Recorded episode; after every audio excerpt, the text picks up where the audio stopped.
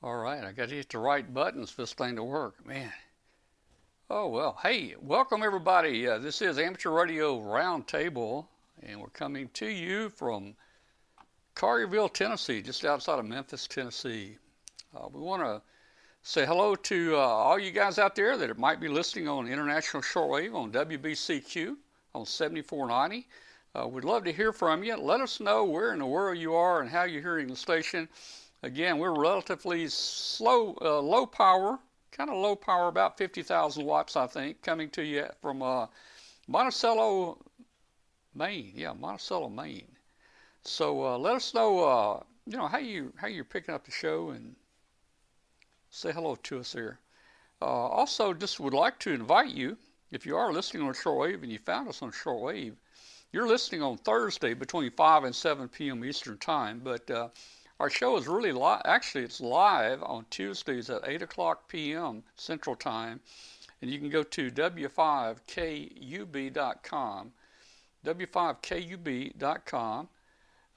And you can watch the show. We have our own chat room. You can chat with us directly there. Forgot to mention our email address a minute ago for you listeners out there. The email address is just simply tom@w5kub.com, tom@w5kub.com. Shoot us an email. Let us know how you are there. Hey, you know, we got snow down here. It snowed. We got 6 inches of snow. The temperature is 6 degrees right now. But here's a picture of one of the antennas up there at WBCQ. This is probably the largest rotating shortwave antenna in North America right here. And you can see it there. This was built a couple years ago. But anyway, you can see how it is up there. They usually always have snow up there too. If you want to listen to us on just an audio podcast, we're on everything from iNet Radio to iTunes to Google Play, you name it, we're there. Just do a search for W5KUB or Amateur Radio Podcast, and you'll find us there. Join our Facebook group. Our Facebook group has about 14,000 hams in it. We'd love to have you. Go to Facebook and just search for W5KUB. That's the shortest way. Or if you want to type the long name in here, you can type in Amateur Radio Roundtable, but I would suggest just typing in W5KUB and join our Facebook group of 14,000 people there. Let's see, did I remind anybody here to help us out right now? We need you to subscribe, if you will. Please subscribe to our YouTube. And let me see if I can help you there. Yeah, there. Hey, you should be able to see that. I'm pointing you in a general direction there where you can hit that subscribe button down there. Hit the subscribe button, the like button, and the notify button. That'll let you know when we come on with something new there during the week. All right, couple things going on tonight, man. First of all, winter storm across the U.S. We'll talk a little about that in a few minutes. But we've got a great guest on tonight. We've got Gary McKeaton, AF8A, with us with HamSCI.org, and he's going to talk about ham radio and the eclipse and how all that plays together and what we can do as hams to help collect data and make things, you know, I guess make things better, or at least understand them there. Hey, I've got a video, at the last half of the show, I've got a video I did on the spectrum analyzer tonight that's going to show different types of coax. And we measure the leakage through the shield of each of the different types. And the reason I'm doing that is because I need some connector jumpers to go between the duplexer and the radios of the GMRS repeater that I'm building for some people. So I wanted the best non-leaky cables there, and it's going to be interesting to see how that turns out. I think you'll enjoy that. And then, you know, we talked about this T last week. You know, on the duplexer, we talked about this T and how it's placed. And you know, in a duplexer. They've got this T. If you look right there, you see how that T is turned there in the center? It just doesn't look right, does it? But that's the way Motorola says that tea needs to go in there. And we were all wondering, does it really make a difference? Well, I can tell you, it does make a difference. We'll talk about it in a minute. It does make a difference, and I can tell you by about how much as measured on the spectrum analyzer and also why it makes a difference. I get it all figured out.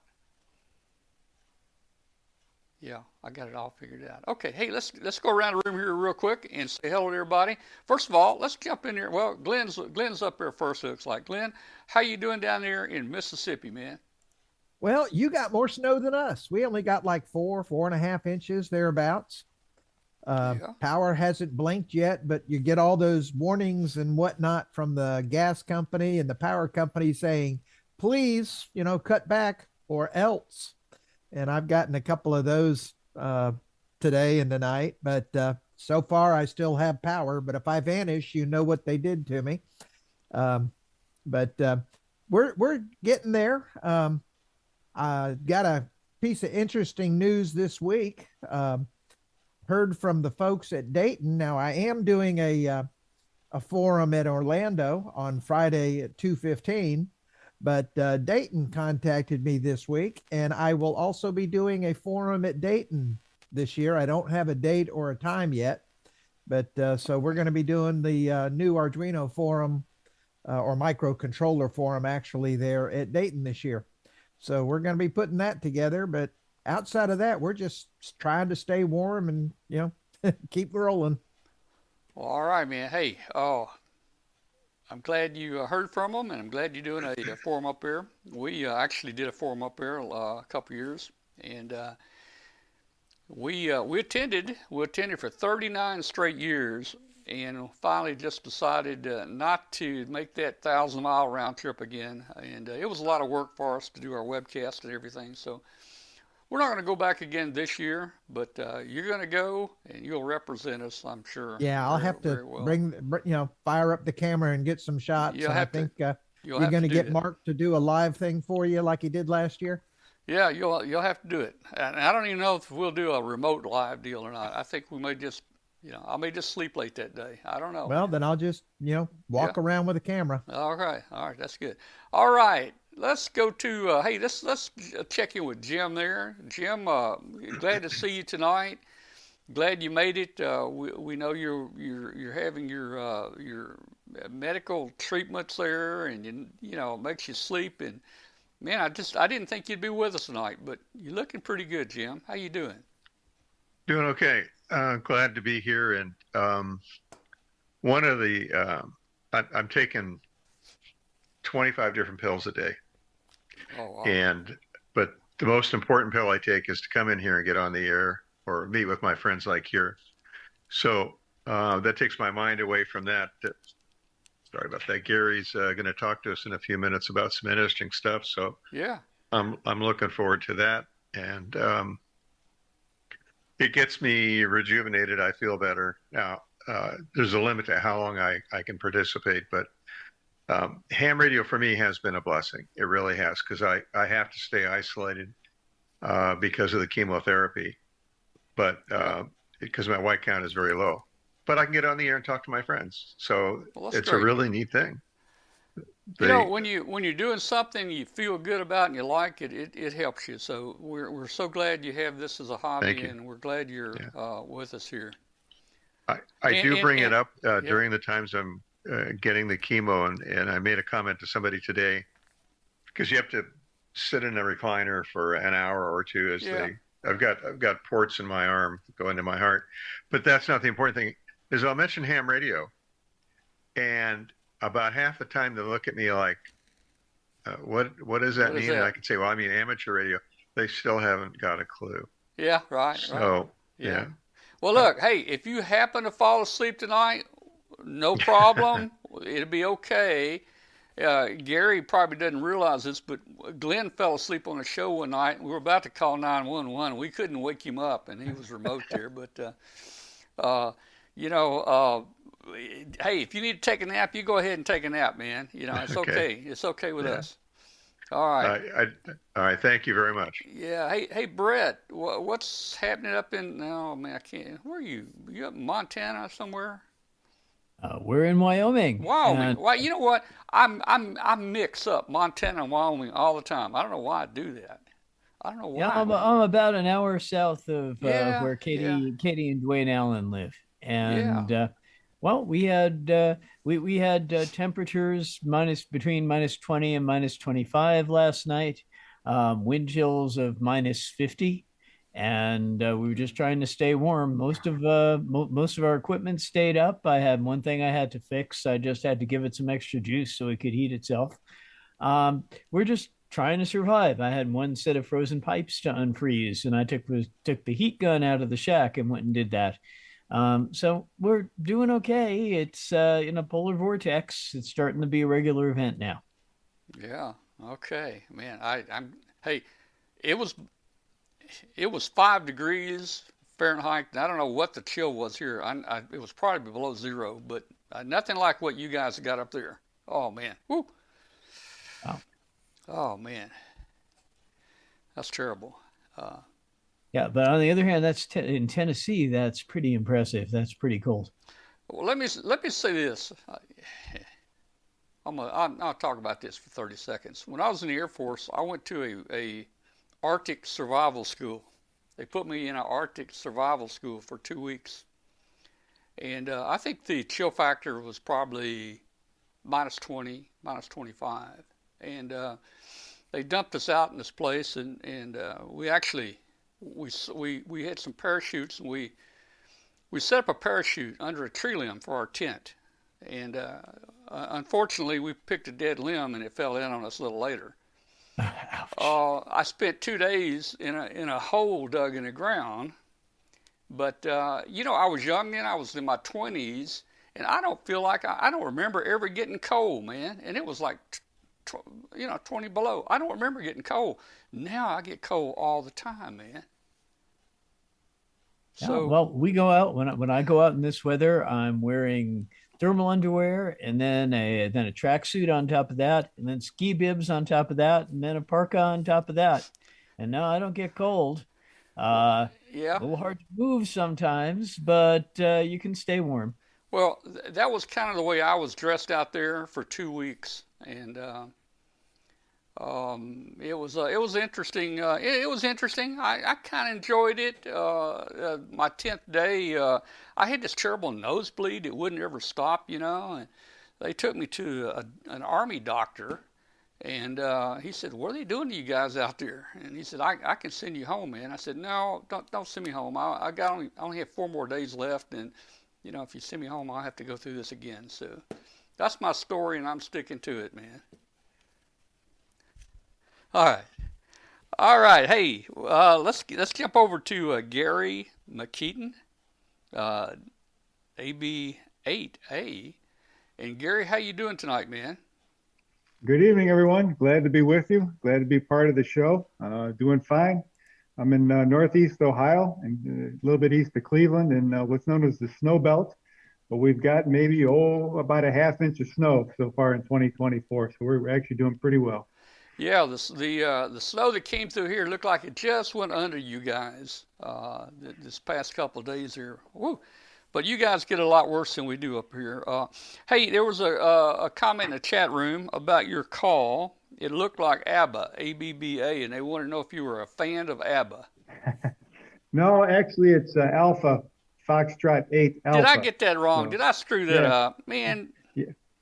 I think I messed that up. Why did I do that? Well, now you know why I usually operate CW. It's a CW call sign. So. Oh, I am so sorry. Oh, man. That's embarrassing. Oh, well. Whew, I've done a lot of other worse things, I guess. So anyway, hey,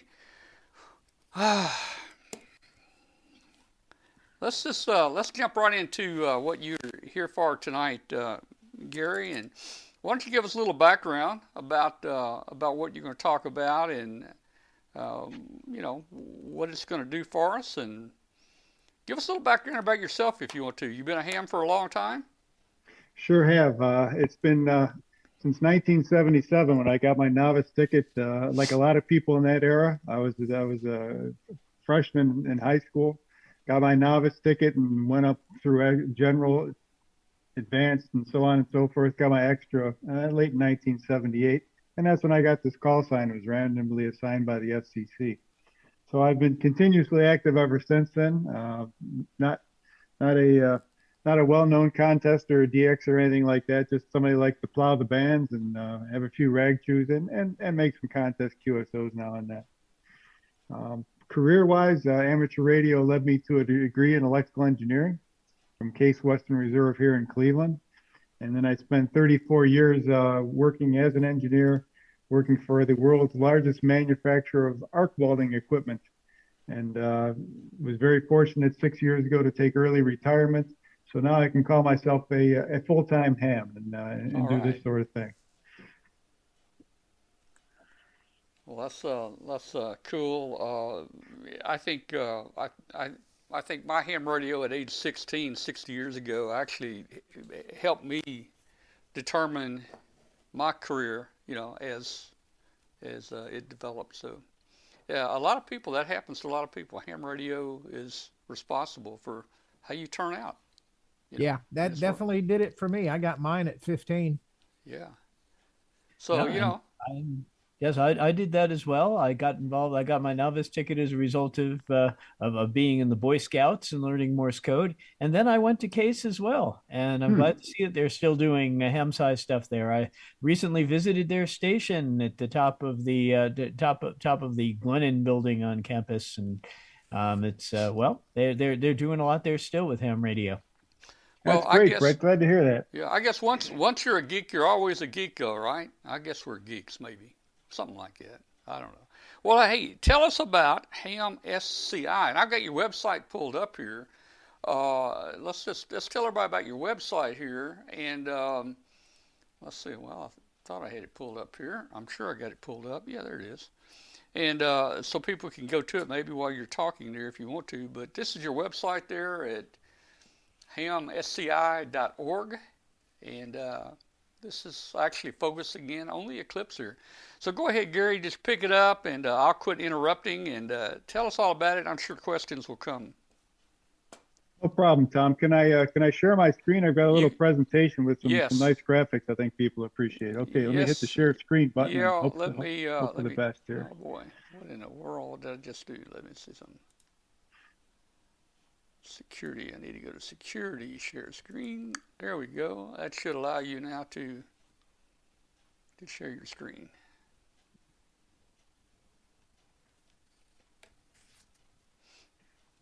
Okay, how's that looking?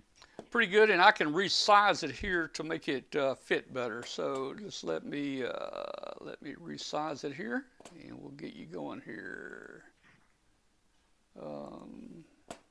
I got to hit the right button.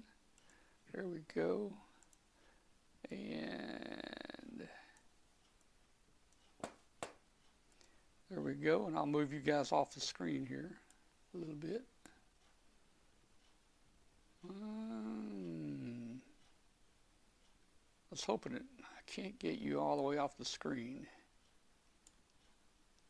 Does that help? Yeah, I think, well, I've got one little, let me see if this does it. Well, that'll help, I guess. There we go. I got it out of the way. We're seeing everything now. All right, great. Well, let me talk about tonight's talk. What I want to bring up a little bit is what we call the HamSCI Festivals of Eclipse on Atmospheric Science. And what we're doing is basically we're recruiting ham radio operators to participate in events on Eclipse Day. But not just Eclipse Day, there's things people can be doing 24/7, 365 days a year. I'll also talk a little bit about the history of HamSCI, our background, and why we're doing that. So let's get into it.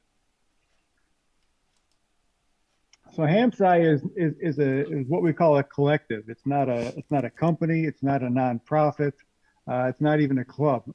We're a loosely knit, yet reasonably well-organized group of radio and space physics enthusiasts. Some, or actually most of us, are volunteers. Some are professionals. You know, they're researchers, university professors, and the like. So it's quite an interesting menagerie of people that are interested in radio and science. HamSCI has a couple different objectives. Number one is advancing scientific research and understanding through ham radio activities.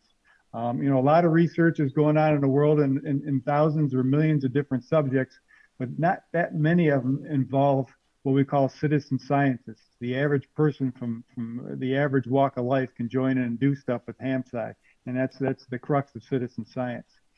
Part of what we do is also encourage the development of new technologies to support our research and things that we want to accomplish. But it's a two-way street. It's not just hams giving to the research community so that we can all learn things, but it's also the research community coming back to hams and teaching us and give us opportunities to learn about things like propagation, the ionosphere, and space physics. So what we primarily want to talk about are the solar eclipses, especially the total eclipse that's coming up on April 8th, 2024. That's going to be transiting across North America. You know, eclipses have been around, you know, they're part of space, right? They've been around forever. And humankind's always been fascinated by eclipses.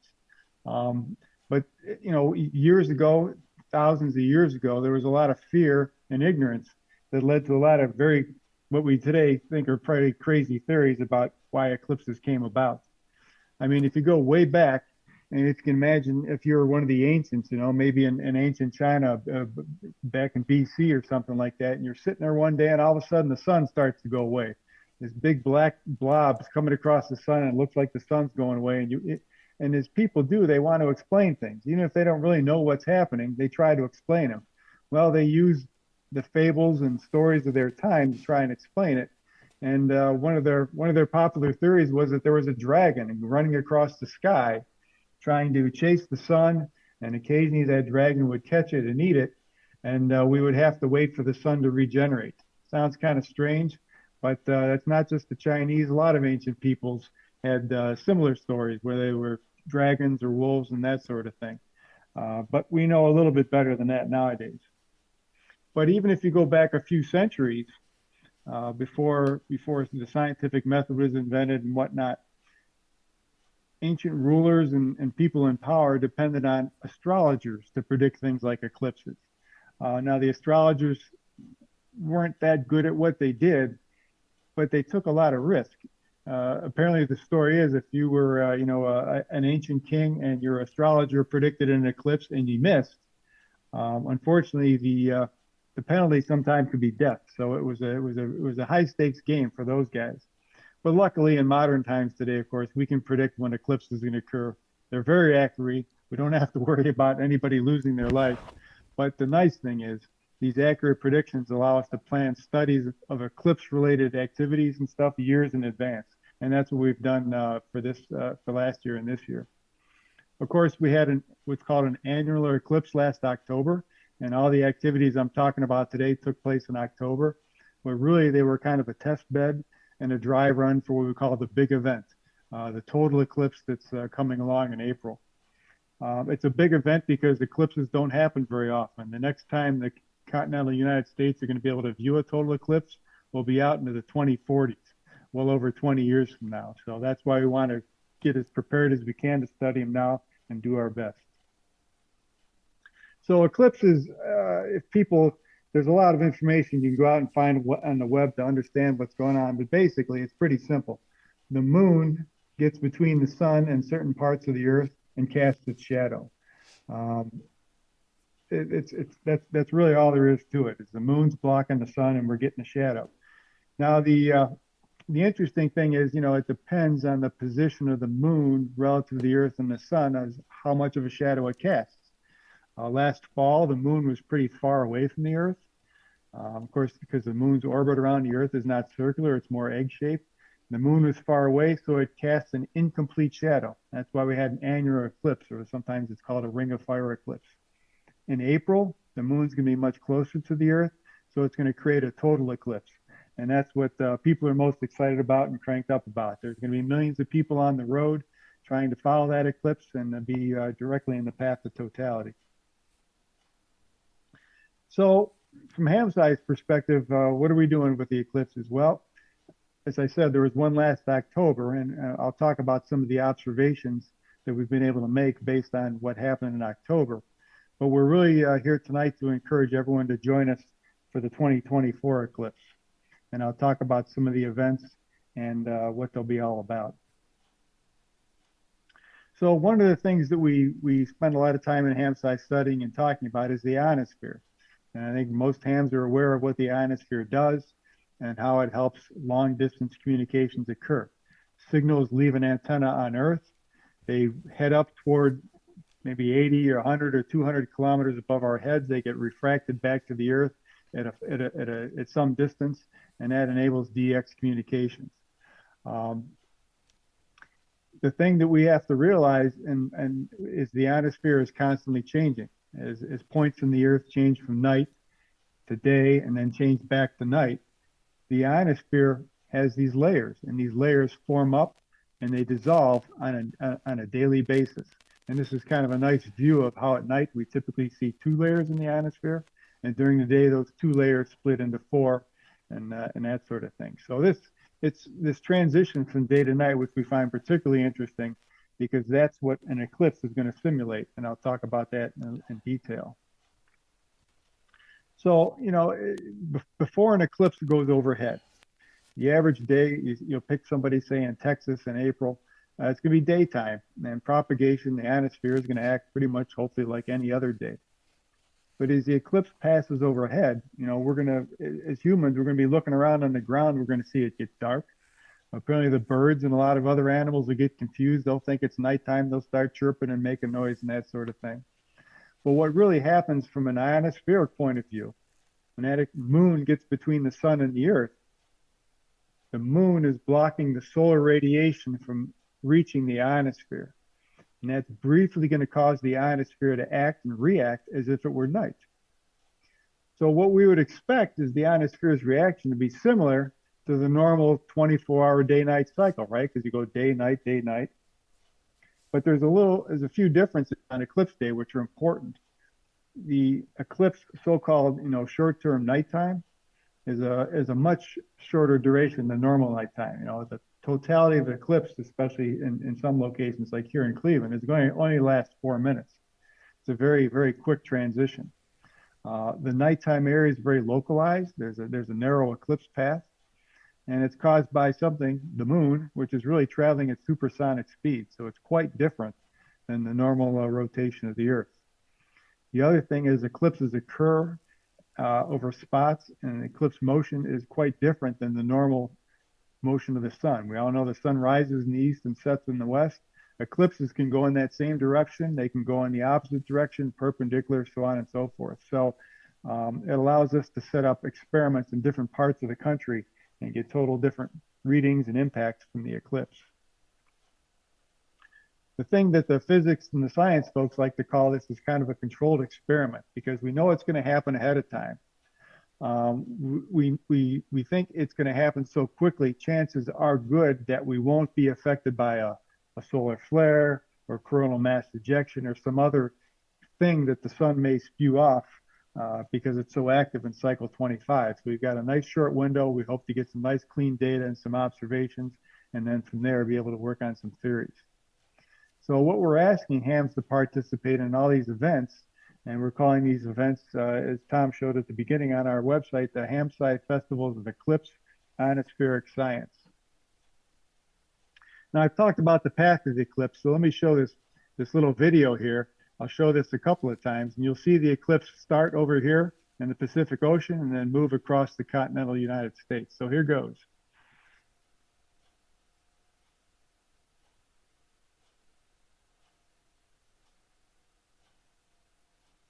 And there it goes off the coast of Maine and actually through the Maritimes in Canada.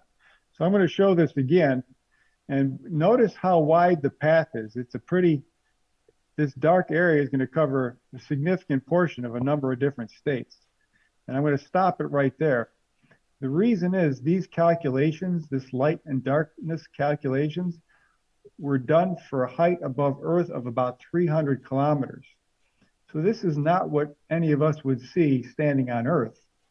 But this is what the ionosphere is going to feel, what the impact is going to be 300 kilometers above our head. So kudos to the science guys that figure this kind of stuff out, do these kind of calculations, and then can make these interesting animations for us. Okay.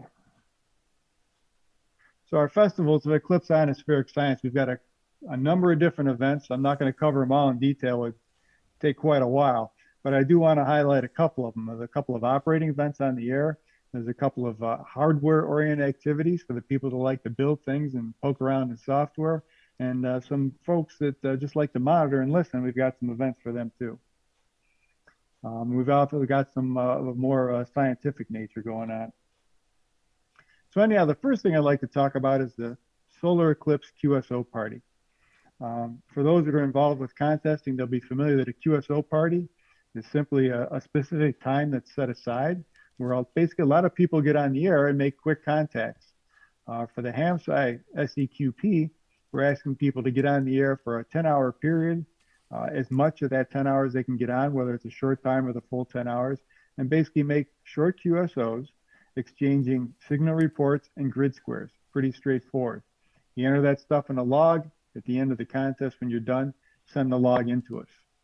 What I like to call this, I say it's ham radio's version of a cocktail party, except our cocktail party is held in a really, really big room, potentially the entire Earth, where our radio signals are bouncing around.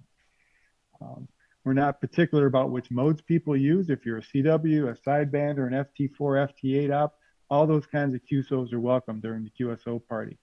And we've had some of the software developers, such as the N1MM group, straighten up their software and so they can directly support the SEQP for logging and then log submission purposes. The nice thing about this whole thing, the logs and the spot data, you know, from the CW skimmers and other spotting networks will contribute directly to the scientific research in the ionosphere. And if you're curious, this isn't the first time we've done this. It was first done in 2017. And if you want to learn a little bit more about what happened back then, you can go to our hamsci.org website. There's a search function, search on 2017 eclipse, and you can see some of the rather interesting results from that year. So, of course, our website has a full set of rules for the QSO party and FAQs and all that sort of stuff, so no need to go into those details here. The other kind of unusual event is something that we cooked up. It's a contest for one-way signals. Some of your viewers and listeners may be familiar with a mode called Whisper, the weak signal propagation reporter, or it's a much improved kind of cousin. It's called FST4W. These are modes that are commonly used for propagation studies. Whisper transmitters will send out a 2-minute long call, and they'll pause for 2 minutes and then repeat. But the cool thing about that is, yeah, I may be sending out a Whisper signal, but there may be 25 or 30 other stations who are receiving my Whisper signal and sending a reception report off to a standard database called WhisperNet, and it's recording all those reception reports. So if you think of a few hundred people around the U.S. transmitting every 2 minutes, and for each one of those people, there could be 5, 10, 20, maybe 50 receiving stations, all spread across the U.S. or really the whole world. And all that data flowing into a database. At the end of a 10-hour contest, we can literally have millions of data points generated by all this activity. So Whisper is something fun to look into. It's not a real complicated thing to get into. The photo on my screen is a Raspberry Pi and a little what's called a Pi hat that came from Tapper, the Tucson Amateur Packet Radio organization. And this thing is pretty easy to build, put together. You don't need much of a power supply to run it. It's a 200 milliwatt transmitter and a pretty simple antenna. Whisper can also be run if you're on a regular transceiver. It's one of the so-called sound card modes. It's part of the WSJT software suite. And there's places you can learn quite a bit more about Whisper, whisper.live or whisperdemon.org. And this whole contest, this activity, we've named it the Gladstone Signal Spotting Challenge. And again, we've got a full set of rules. And actually, the results from October of 2023 are now up on the HamSCI website. and under the results tab. So you can see how folks did. And I think at the time last year we counted there were about 700 spots or reception reports recorded by the 68 participants. So there's a really nice multiplicative effect there. I mentioned some hardware projects. I mean, who wouldn't want to have their own personal space weather station, right? And HamSCI has developed a thing called a GRAPE personal space weather station. And the reason it's called a GRAPE, because they work best in bunches. We've got probably 40 or 50 of these GRAPE receivers deployed across the U.S. And what these receivers do is they sit and listen to a single frequency day in and day out. They never get tired. What they're listening to, most of them, are WWV, the standard frequency and time station out in Colorado. The reason they're doing that is because they're watching for something called Doppler shift.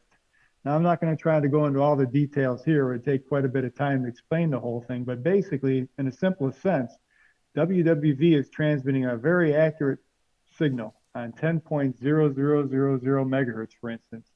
But that signal goes up, refracts off the ionosphere, and comes back down to receiver here, where Brett and I went to school at Case Western Reserve University. But what happens is this transversing this path causes a slight shift in the frequency. And what happens is the ionosphere, as I talked about those layers forming and changing from day to night, the ionosphere starts going up and down. So the apparent received frequency changes. And I'll show you some graphs a little bit later on that we can actually tell how much the ionosphere is moving or wiggling around up there based on our frequency measurements due to these GRAPE receivers. So go to hamsci.org/GRAPE. Learn all about the current version of the GRAPE, the newest version of the GRAPE. There's bills and materials, how to build your own GRAPE, how to get the software, and how to run the whole thing, all on the HamSCI site. This event is a little more scientific in nature, but we've got around 20 or 25 people we think will be participating. Simply put, we know that if a signal is transmitted, say, from Texas on 40-meter sideband to Oklahoma, many times the signal will take what's called a single hop, and it'll take a certain amount of time to get from Texas to Oklahoma. But sometimes signals split, and they would take what are called two hops, hop number one and then hop number two, if you can follow my cursor. And what happens is that second signal that took two hops arrives a little bit later in Oklahoma.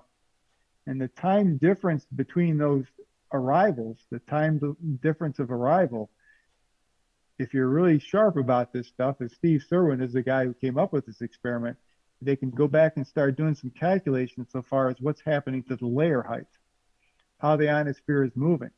Now, it's hard to do this on a daily basis because the ionosphere moves rather slowly most of the time. But during an eclipse, as I said earlier, with the moon moving at supersonic speeds, in just a few hours, Steve and his buddies that are running this experiment can actually get quite a bit of data on one hop versus two hop and go back and come back with some interesting theories about how the ionosphere is reacting. So I talked about a couple of our events, and one of the things I want to emphasize is, you know, our festivals is fun. We hope people will get on the air and enjoy themselves in any of these different activities. But I mean, a reasonable question is, what's in it for hams? And there should be some benefit, right?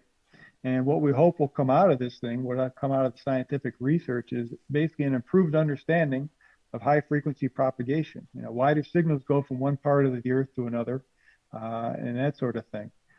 We hope to improve the models of the ionosphere.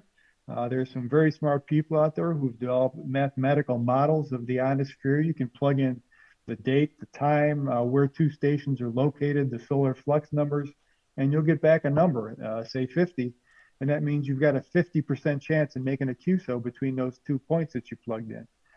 We'd like to up those odds, improve those models, so that you can go to one of these propagation forecasts and say you want to work a de-expedition in the Pacific Island somewhere. Okay, maybe this someday the software on the website will be able to tell you that, hey, you've got an 80% chance of doing it on 20 meters if you do it between 10 a.m. and noon, and that way you can target your operating. So there's a lot going on there. But one thing I think is also a fair question is, you know, what did we learn from the October eclipse? That was just a few months ago, but there are some things we can talk about. And what we're going to talk about are what we call observations, things that hams and people in HamSCI and others observed during the eclipse. What we really can't talk about yet are what do we call findings. You know, people, some of these things I'm going to show you are kind of interesting things we saw in the data, but we can't explain exactly why they happened yet. That'll happen. It'll happen eventually. But the scientific process of developing theories, testing theories, doing what's called peer review, where you work with other scientists and other experts and you question one another and then present your findings and go back and forth, that sometimes takes years. So we probably won't be releasing any findings for a couple of years, but we can sure talk about some observations. So let's take a look. I talked about the GRAPE receiver earlier. So this is a plot of some newly developed software that plots what we call this Doppler shift. This is how we measure the frequency movement of WWV. And you can see here at nighttime, because this is 02, 04, 06 UTC, at this particular station near Scranton, PA, the frequency was relatively stable. There's a little burble here that tells us the ionosphere was probably bouncing around. There may have been something that came off the sun. It's hard to say. But this little structure here, these series of bumps, we pretty much see this at dawn every day of the year. And not only at this station, but all the GRAPE stations tend to see what we call a dawn chorus, or these dawn effects. So that's, we haven't explained why that happens yet, but we do notice them. But what excited us on this particular day during last October's eclipse is the shape here is very similar, not identical, but similar.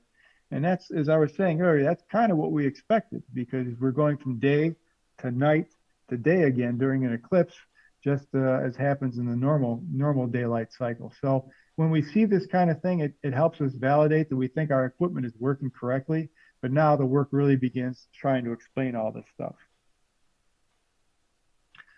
I mentioned that we've got some receiving experiments. Here's one where a station near Sacramento, California, was listening to a broadcast station, KKXA, in Snohomish, Washington. And this was the day before the eclipse. This is what we would call a control day. And you can see during this period, which is like 1800 to, I don't know, 22 or 2400 UTC, just part of the day, the broadcast signal went down in strength consistently, and which is what you'd expect. You know, we mostly hear long distance AM stations at night, right? As the sun comes up, they tend to get weaker and weaker. So this was a pretty normal result. What we saw here on the eclipse day, we pretty much saw the same thing. We saw a decline, but here, when the eclipse went overhead, quite a bit different. Look at the enhancement in the reception due to the eclipse.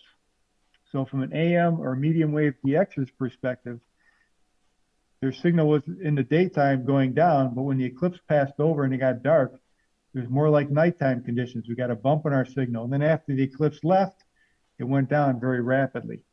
So you don't have to be a ham. You don't have to have a ham radio license to participate in HamSCI. There's certainly things you can do, even as a listener, to contribute to the studies.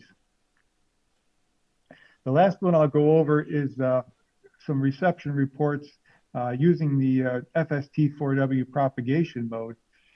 On the left is a graph of received noise signals from the stations on California's west coast, Point Reyes National Seashore, the old maritime stations, KFS and KPH. And this black arrow here represents the eclipse time. Look at the increase in noise level during the eclipse. Again, it's kind of a reception enhancement, if you will, that was similar to what we saw in the medium wave bands. On the right, this was another station where the station was looking at signal levels on received FST4W transmissions, and they were going down, down, down that day, and then the eclipse occurred, and you got quite a good bump. So again, these are observations, things that people are seeing. They're either sending in their data, we're collecting it, and we're going to let the scientists and the PhD candidates and the master's students and universities chew on this stuff and try to explain it in the future. So, you know, to kind of sum up a little bit, what we're hoping for is participation. Participation is key. The more hams that can get on the air and listen, the more hams that can transmit and operate during these QSO parties, the better. If this sort of thing interests you, or you just want to read a little bit more about it, you can go to hamsci.org/eclipse. We've got, then when you get to our HAB site, we've got a large Google group, over 1,000 members, and we've got some really sharp people there. We've got some people who've just joined and are still learning and asking questions, and we're hoping we're answering for them. But if you want, you can pre-register for some of these events. That gives us an idea of who's going to operate and from where. Please operate one of our events, join the TDOA and do some monitoring, build a great receiver. There's lots of stuff to do. So the last couple of things I want to mention is that just to prove that we're not, I'm just not blowing smoke out here. A lot of these scientific research papers have been published on by very prestigious organizations, presented at workshops, websites, and we've had a couple of people earn their doctorate degrees using the information from HamSCI's research. So organizations like the American Geophysical Union, IEEE, the electronics and engineers folks have published our works. And you've also seen things in CQ, QEX, QST, and you'll be seeing more in those publications very, very soon before the April eclipse. Lastly, I do want to acknowledge, as I said, HamSCI is not a corporation. We're not a company. We don't sell anything. We don't raise any money, but we do have requirements for funding. And we are very generously funded by the National Science Foundation, NASA, and amateur radio digital communications. So I want to say thank you on behalf of all of HamSCI to the U.S. taxpayers and to these other organizations for supporting us. Also, there's a lot of open source software and other types of things we make use of, and that's all very, very valuable. So that's good. So I will turn off the screen share, and we'll see if we got some questions out there. All right. Well, yeah, there was one question. Is this presentation available for anyone that maybe would like to see it later, download it or anything? That's a good point. We put this together for this purpose, for podcasts and clubs and that sort of thing. And let me think about that. We're trying to build a club activities page, and that may be the place to put it. Because after a club's had a meeting or something like that, they can go there. So let me give that a little bit more thought. Okay, just let us know, and we can make an announcement here. Also, someone was hoping that you would be doing a forum at Dayton on this, but I do see that you're going to be doing a forum at Hamcation in Orlando on this on Friday. It sounds like I'm going to be right behind Glenn. I heard you say, oh, Glenn, you're going to be ahead of 15. Yeah, I'm going to be at 1 o'clock. Yeah, and we will be at Dayton as well. We usually have a booth, and we have a number of different forums on different subjects at Dayton for sure. Yeah, I may have to slip over into there before I do mine. All right. You're welcome. All right. Any other questions in the chat room here? You know, the this eclipse on the what is it, the 8th or the 6th of April? I forget. The 8th. The 8th. It's going to come right through. Near here, southeast Arkansas, across through Little Rock and up through northeast Arkansas. That's only 2 hours for me, and we're thinking about driving over there. The problem I'm worried about is all the people that are going to go there. Brett can tell us that in his state, the population doubled during his last eclipse, and I hear that gas stations run out of gas, fast food places run out of food, and the interstates are so clogged up you can't travel. Do you know anything about that? I heard the same reports. I know in Cleveland area, most of the schools are staying closed for that day because they figure the school buses and parents won't be able to get their kids to and from. So there's one subset of the population that's pretty happy about the eclipse too. Yeah, Brett, do you have anything to add to that? Was it pure mayhem? Oh yeah, we took the back roads because the interstates were gridlocked. This time we're not going to get totality, but I wonder if we're going to get the equivalent of gray line propagation when the eclipse comes nearby but not overhead. You probably will, because again, the sun is illuminating the top of the ionosphere, and the scale of that is so much larger than what we as humans think about on Earth, that the impact will be very, very broad, much broader than the path of totality by far. Yeah, Bill in the chat room says, go to the eclipse zone 2 days prior and stay for a couple of days. You know, I checked on hotels in Arkansas. I mean, we're talking this thing's going to be in April. I checked 3 months ago. Every hotel in Arkansas is booked, and they want $400 a night. Man, you just can't even get a hotel. Oh, man. Yeah, so, I don't know. I mean, it would be if the interstate wasn't clogged up, it would be an easy drive for me, 2 hours over, leave at 8 o'clock in the morning, watch the eclipse at noon, drive back home. I could be home at 5 o'clock, but boy, if the interstate's not usable, that might be difficult. I have a couple of questions. Yeah, go ahead. Yeah, Gary, it's really interesting. And by the way, I was not familiar with a call sign that you gave, KE6EE. I'm in the Sacramento area. He's about less than 10 miles away to this, looked on a map, to the south. On what bands should we be monitoring during the eclipse? It's not going to affect 6 meters, I guess. I don't know. So is 6 meters affected? How about 40 during the daytime, that kind of thing? What goes on in the various bands in terms of affecting F1 and F2, et cetera? Well, the two comments to that. One is we would like people to operate their favorite bands and frequencies. So the events we've set up, like the QSO party, is on 6 through 160 meters.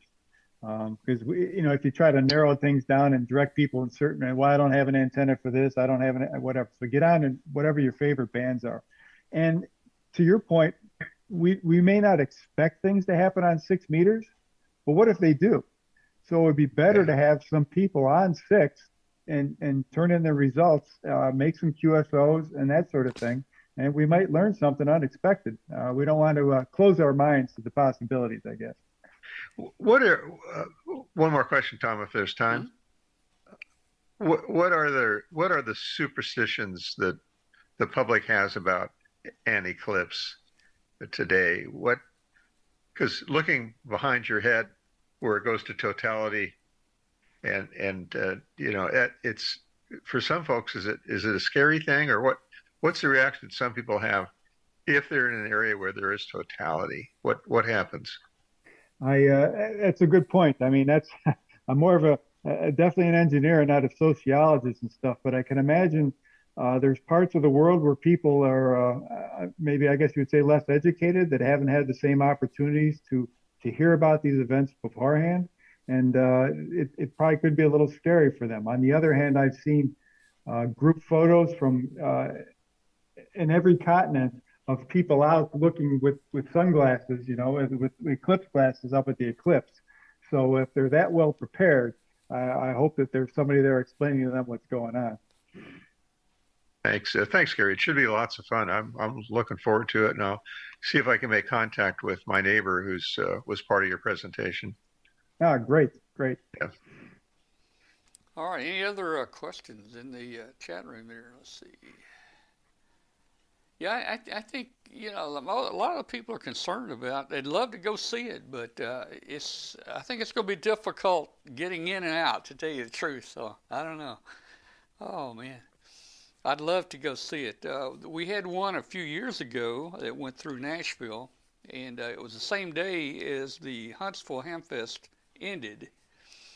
And I was going to drive from Huntsville up to Nashville and check it out. But again, we started hearing all the information about, roads not being used and everything. We decided to watch it, so we just stayed in Huntsville and saw, from the side, we saw more of a partial eclipse instead of a full eclipse. But I've never experienced a full eclipse. I'd like to do it. The one in Arkansas is going to be close. In fact, I don't have to go 2 hours to get to the very center because, the 100% blackout part has some width to it, doesn't it, Gary? Yes. I mean, I don't know how much. Is it 50 miles, 75 miles maybe? I guess my suggestion, there's a fantastic website called GreatAmericanEclipse.com, I think.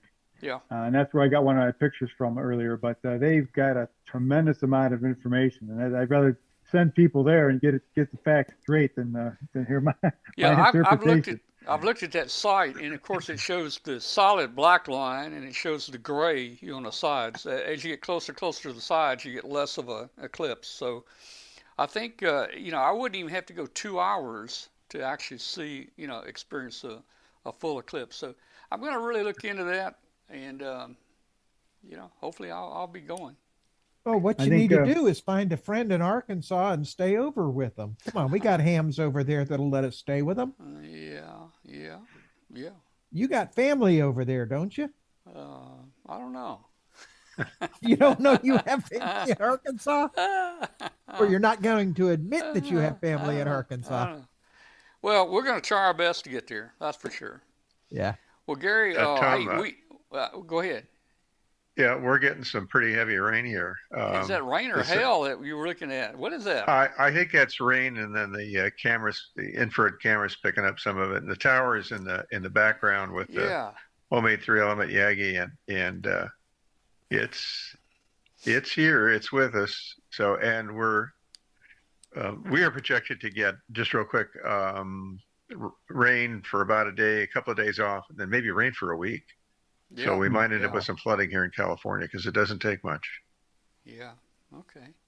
Well, hey, Gary. Hey, very interesting. There was a lot of comments in the chat room here about how interesting this presentation was. It's probably one of the better ones that we've had here in a while, and it was really interesting. We learned a lot, and I think it's created a lot of interest to of people.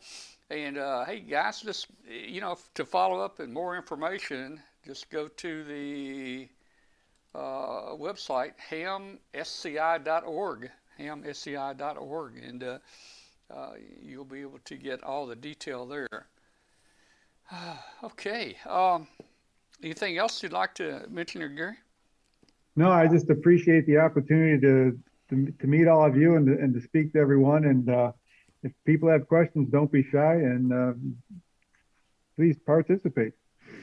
All right, very good. Well, hey, you're welcome to stick around with us the rest of the show, or go get some popcorn, or just turn it off. Whatever you want to do, you're welcome to do it. We thank you very much for being with us, and we'll talk to you later. And maybe as we get closer to the eclipse, maybe we do something again on the show here.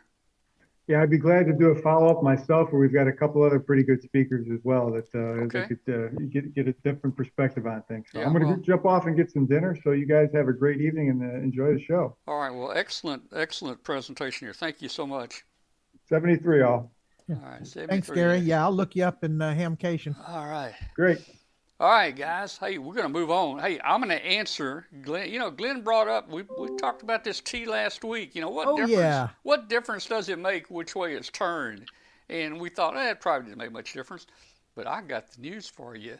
I'm going to give you the secret on this when we come back in a minute.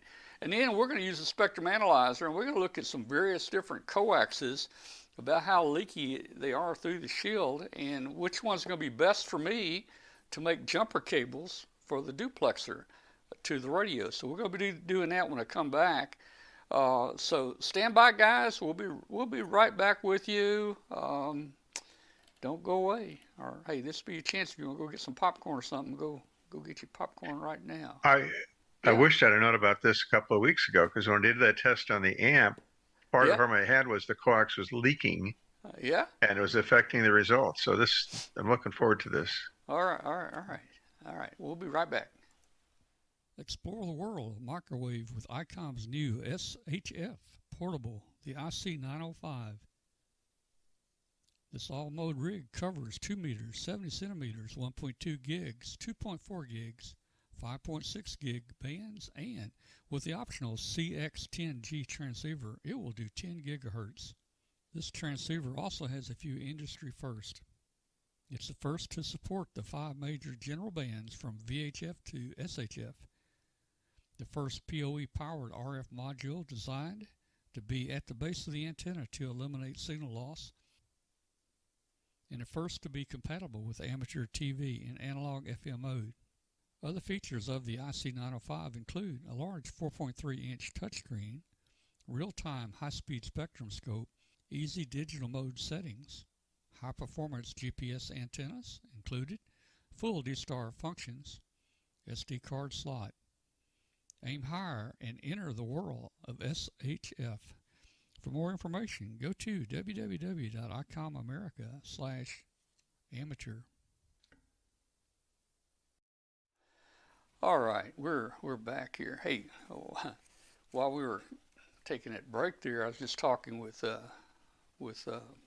Jim there about Arkansas. He said, "Be careful going to Arkansas because of the police over there, the state police." I don't know if you guys know or not, but Arkansas State Police have one of the most aggressive chases policies in the entire country. They're very well respected and looked up on. And if you've never watched it on YouTube, just do a search for Arkansas State Police, or ASP. They've got their own YouTube channel, and you can watch hundreds. I mean, every day there are new ones. You can watch hundreds of high-speed chases, Arkansas State Police. And I'm talking some of, you know, the average Arkansas State Police car, it'll do about 131, 134. But there are a few out there that chases have done 150 miles per hour. And then you got to watch the pit maneuver there. They are not afraid to do it. They will stop you. And they're well known. I didn't know Jim knew that, but they're well known for. Oh yeah, it's yeah. State troopers, not state police. It's Arkansas State Troopers, AST. Yeah. And another one that you might find interesting from Arizona is called Fridays with Frank. Yeah, I've watched Fridays with Frank too. Yeah. I watched Fridays with Frank, but that's one of our favorite shows, the Arkansas State Police, man. And I had a friend that. He was, I guess he's about my age. He's probably retired now, but when I was a young ham living over in Arkansas, and he was a friend of mine, and he actually shot some tires out chasing a guy across the bridge, the Mississippi River Bridge, back then, and he had a nice picture of him in a newspaper, where he had the gun out the window and like this, and he actually shot the tires out as they were going across the bridge. I don't think they're allowed to do that anymore, but I tell you what. They will pit you. At 100 miles an hour if they need to. You will not. You won't get away from them. Oh, man. Don't mess with them. Yeah. Okay. Man, I got tears in my eyes just thinking about some of these chases. Boy, if you hadn't seen it, man, tune them in. Gee. Hey, we talked about this in the show last week. I got tears in my eyes. Man. We talked about this last week. Where is it? Why is this T? Why is that T turned that direction? And, that's between the cavities. You see the four cavities right there. One side goes to the receiver, one goes to the transmitter, and it looks like the T is in there backwards or not quite right. Why didn't you hook that other side to the other end of the T? And we thought, well, it's not going to make a lot of difference. But I want to tell you something. See these cables here. These cables are cut very specific lengths down to, like, I don't know, millimeter. They're cut very specific lengths for very specific segments of different bands. So when you connect those cables to the T, you got to consider the distance. You can't just do it to the end of the coax cable. Because when the coax cable screws on, you have to actually add in the rest of the T to the center right here, because this adds length to the cable. If we put a 6-inch cable on here, it's almost 6.5 inches to the center. So this T, the reason they hooked it up that way is to get the lengths that they've calculated and found best. Now, okay, you say, why not hook it, why not just turn it around? Well, the thing is, guys, look. And Mark Pupo told me, and I've never really had any or looked at it, but they make a T that has three females on it. This has got, one male and the two female. So, but these T's have the male. So Why? Now, if you look from the bottom of this to the center, it's the same distance it is from the end to the center. So it's equal. All three directions are equal here. But here's the kicker that we didn't think about last week. Here's the kicker. To hook that cable up, you have to put that barrel in there. And if you notice, that barrel makes this distance from here to here about 3/4 of an inch longer. So it does affect it. And I tried the cables. I had the spectrum analyzer hooked up, and I tried the cables both ways, and it did make. I did see about 0.4 dB difference having it connected one way or having it connected the other way. But this barrel connector that has to go in there to connect that other cable on, it adds, what, probably 1/2 inch in there. So that's the reason. That's the reason it's different links. So I think it's solved right there. Have you ever looked inside one of these guys? Yeah, I've had them come apart and look at them. Yeah, yeah. It's hollow except for the rod. Yeah. So the white part doesn't extend very far, but there's a difference between brand names. This one is a generic. Yeah. And this one is a Switchcraft. Yeah, I like the Amphenol brand. But many of mine are the cheaper. I usually take them. You're better off sticking with an Amphenol, because the results will repeat. It's not going to be this one's this way, 1/2 dB. Because what you found is a huge difference. Yeah. Well, let me say this. Bill brings up in the chat room a good point there. He says, "What frequency are you using to test the loss?" You know, I mean, if you're using the test loss error at, say, 75 meters, that little 1/2 inch probably wouldn't make any difference at all. So, Bill, thanks for bringing that point up. I made the measurements at 460 megahertz, which is the frequency band where the GMRS repeater is going to be located, and that's what the duplexers tuned for, 462 and 467 megahertz. So. That's where we did the testing. So I can say that, at UHF, that 1/2 inch makes a difference for sure. Just think about a UHF antenna. If I had 462, 1/2 inch is going to make a big difference. On HF, it's not going to make a big difference. So the higher the frequency go, the less, the higher the frequency go, the more problems you're going to have. So, for instance, look at this antenna. Not very tall, is it? That's the NMO antenna right there. Look at this, guys. I imagine if I measured there, it'd make a big difference. That's about, 2.5 inches. This is an 800. That's an 800 megahertz. 800 megahertz antenna right there. And that's quarter wave, yeah. Yeah. Is that a Motorola antenna? Yeah. 800 megs. I do a lot of Wi-Fi 2.4 and 5 gigahertz stuff where we have half wave and NFED full wave antennas, and those connectors make a lot of difference. I've got to say, we use RF Industries tees and other things because they tend to they actually have a dielectric in there, and they tend to maintain the impedance. If you use a cheap Chinese one, it'll connect, but you're going to get you're going to get some reflections off it. There's going to be a little bit of an impedance mismatch. Might not be devastating at UHF, but you never know. It it could cause some problems.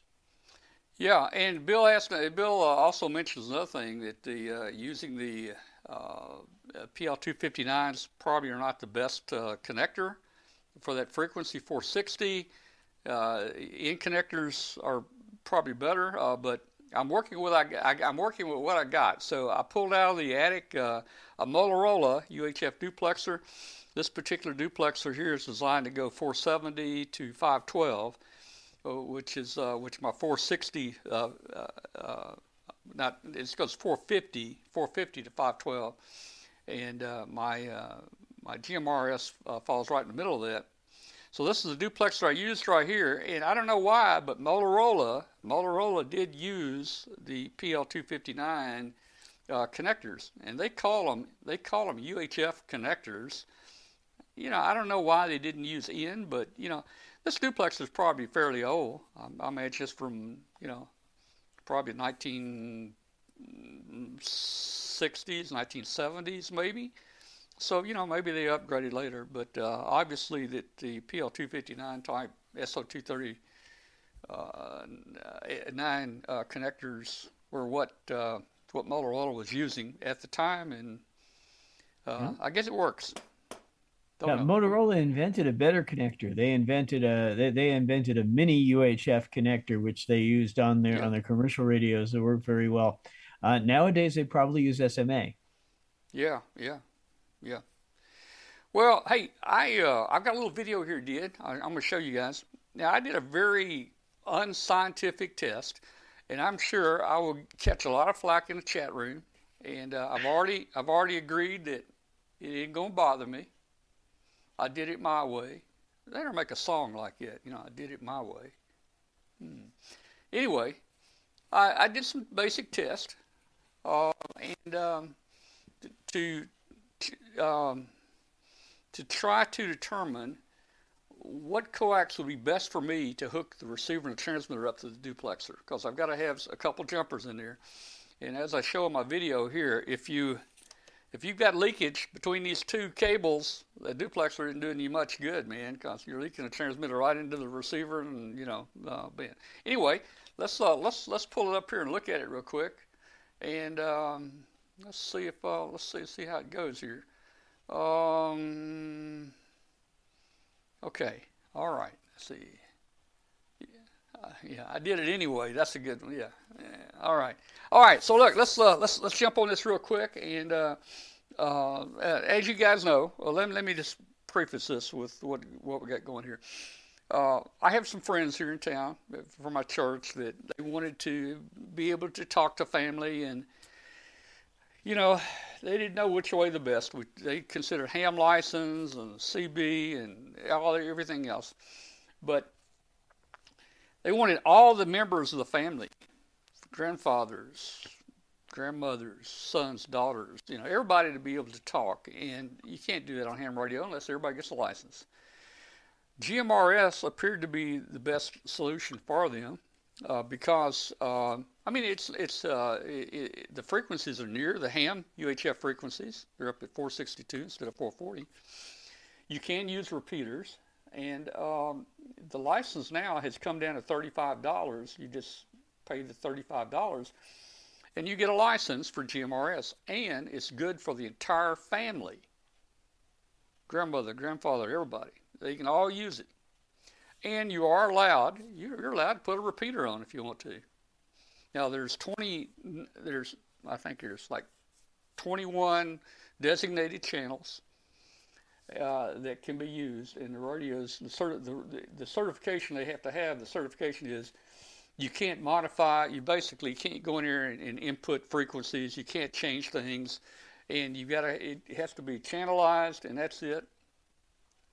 Plain channelized. So I ordered a couple GMRS radios, mobile rigs, that had an easy way to connect for a repeater. Now, these radios are FCC certified for GMRS, both of them are, and they include the option to connect as a repeater. So we're covered in that aspect there.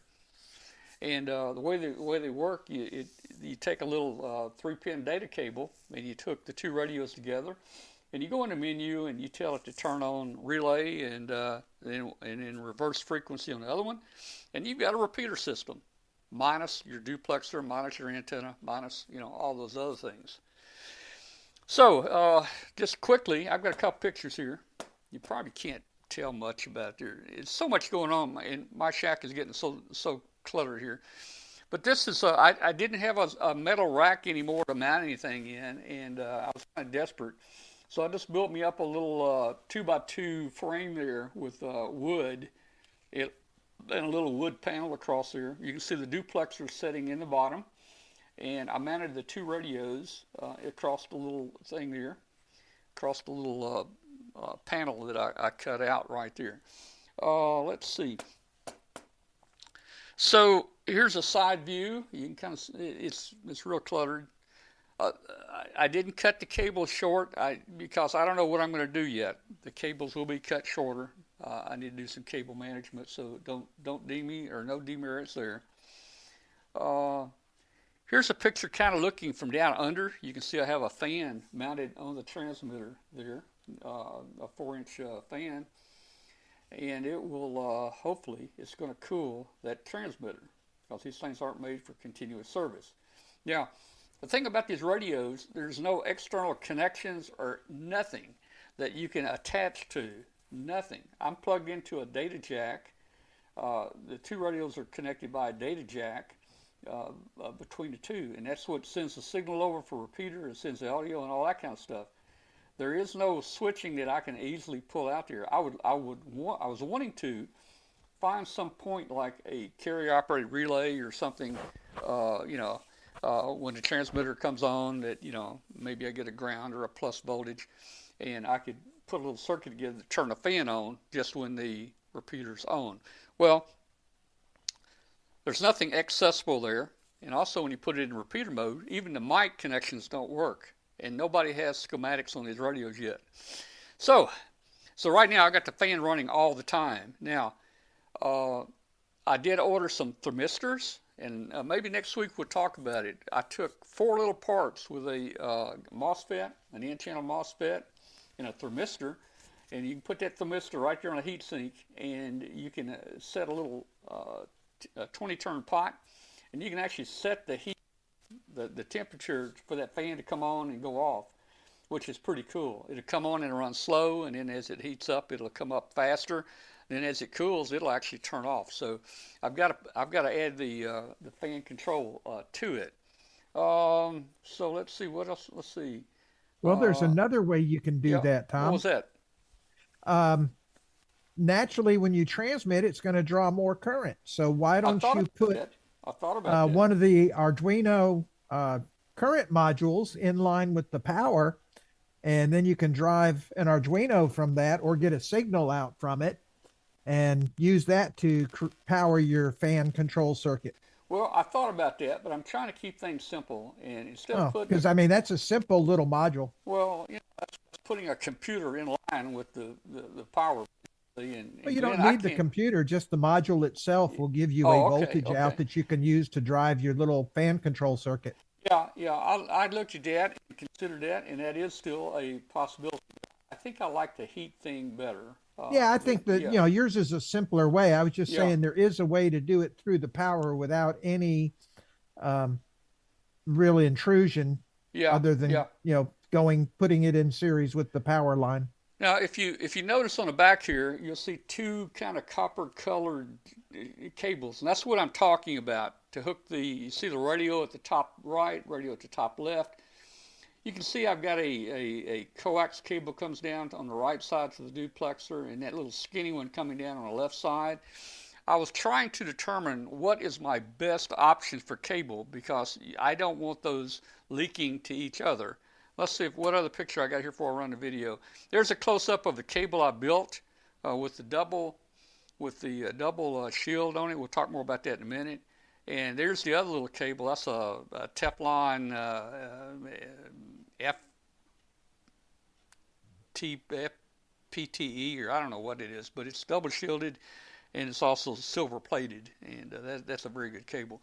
So let's do this. Let's check the video out real quick. I think I got it ready here, and we're going to measure and see what's my best option for a cable to hook the duplexers up. So here we go. Here we go, right here. Andrews, this is like a mini hardline. You can see the... Okay, let me back it up here. Here we go. Okay, so as you know, I'm working on the GMRS repeater, and I'm thinking, okay, the duplexer, you know, notches out one frequency and passes the other frequency. But don't you look at this picture here I got drawn here on this piece of paper. This is your typical duplexer here with the antenna, and your cable here, your coax cable from the duplexer to the receiver and duplexer to the transmitter. And if these two cables right here, if these two cables are leaky, and you get signals like this from one cable to the other, that defeats the purpose of the duplexer. So we need some really good cables to hook the transmitter to the duplexer and the receiver to the duplexer. So I started thinking, okay, what have I got here? You know, I'm making do with what I have in the junk box, basically. Let's just play with some RG8 first. This is RG8. I'm gonna do some simple, very unscientific tests. It's not scientific, so comment all you want. But let's look at the analyzer here. We're gonna put it on. We're gonna put it on a frequency of our repeater.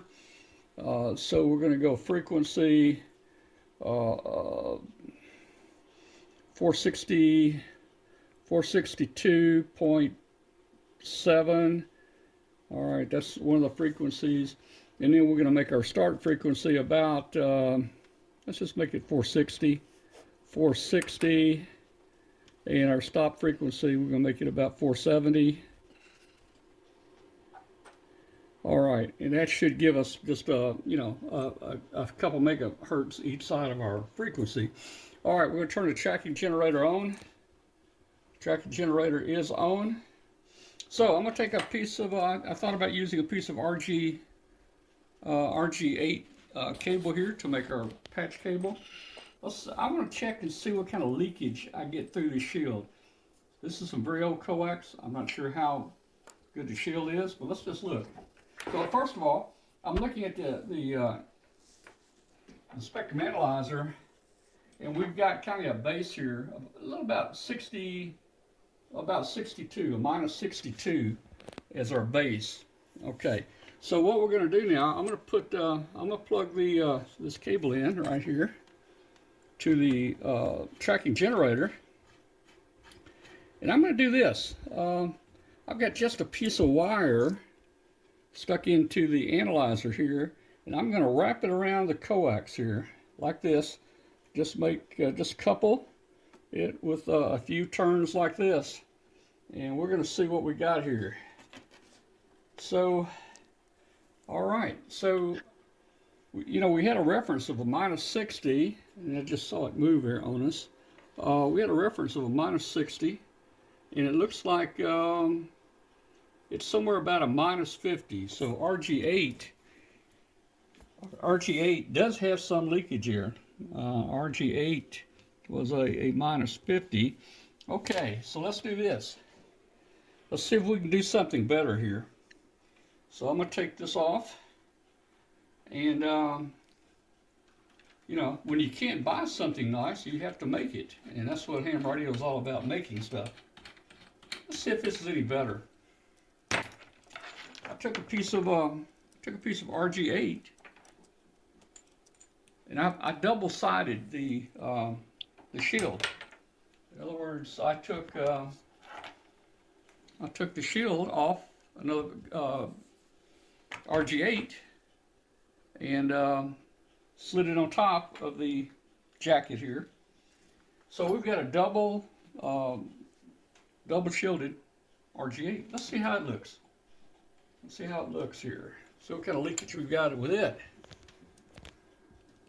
I just soldered this shield onto the connector on both ends. All right, so we're going to wrap our wire back around it here. You know, close to the same coupling we had before. Let's see what we get.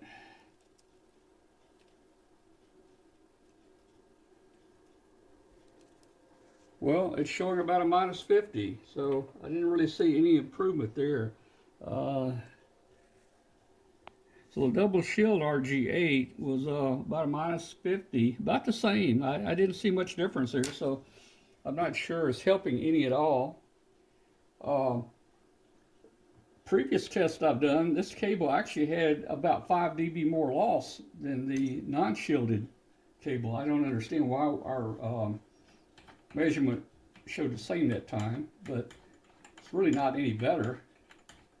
It's really not any better. So let's try something else. Let's try a couple other pieces of cable here.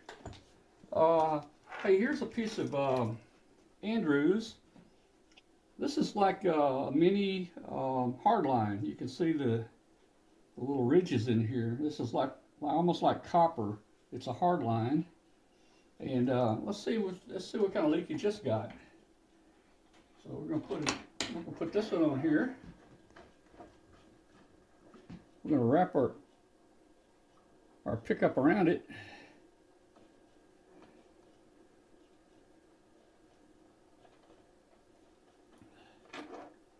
Wow, look at that. Minus 70. That's Andrews. That's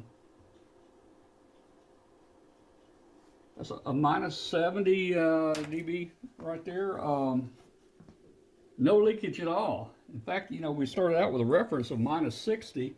That's even lower than our reference was. So it's really shielding well. All right, let's take it off. Let's try a couple more here real quick. I've got some other coax I want to try. Now, I had this in a junk box. Some of this in a junk box, and this is RG400. RG400. It's a Teflon-coated, silver-plated, double shielded. Everything is silver-plated in there. So let's try a piece of the RG400 and see how it acts as far as leakage. It's a lot smaller cable. All right, so we're going to wrap our pickup around it.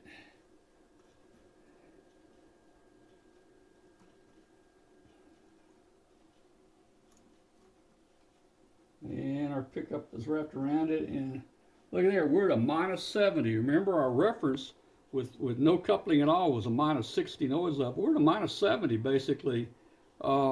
I mean, that's just outstanding. Okay, let's take that off. Now, I'm going to tell you something about this cable. This RG400, I looked it up a minute ago. It's hard to believe the maximum frequency for this little skinny RG400 is 12 gigahertz. 12 gigs, guys, not megahertz, but 12 gigahertz. And it's about $11 a foot is what this stuff cost. I've got a little piece of, this is RG142. RG142 is very similar to the RG400. Let's see how the RG142 does. And see what kind of leakage it gets. It's probably going to be very similar to almost no leakage at all.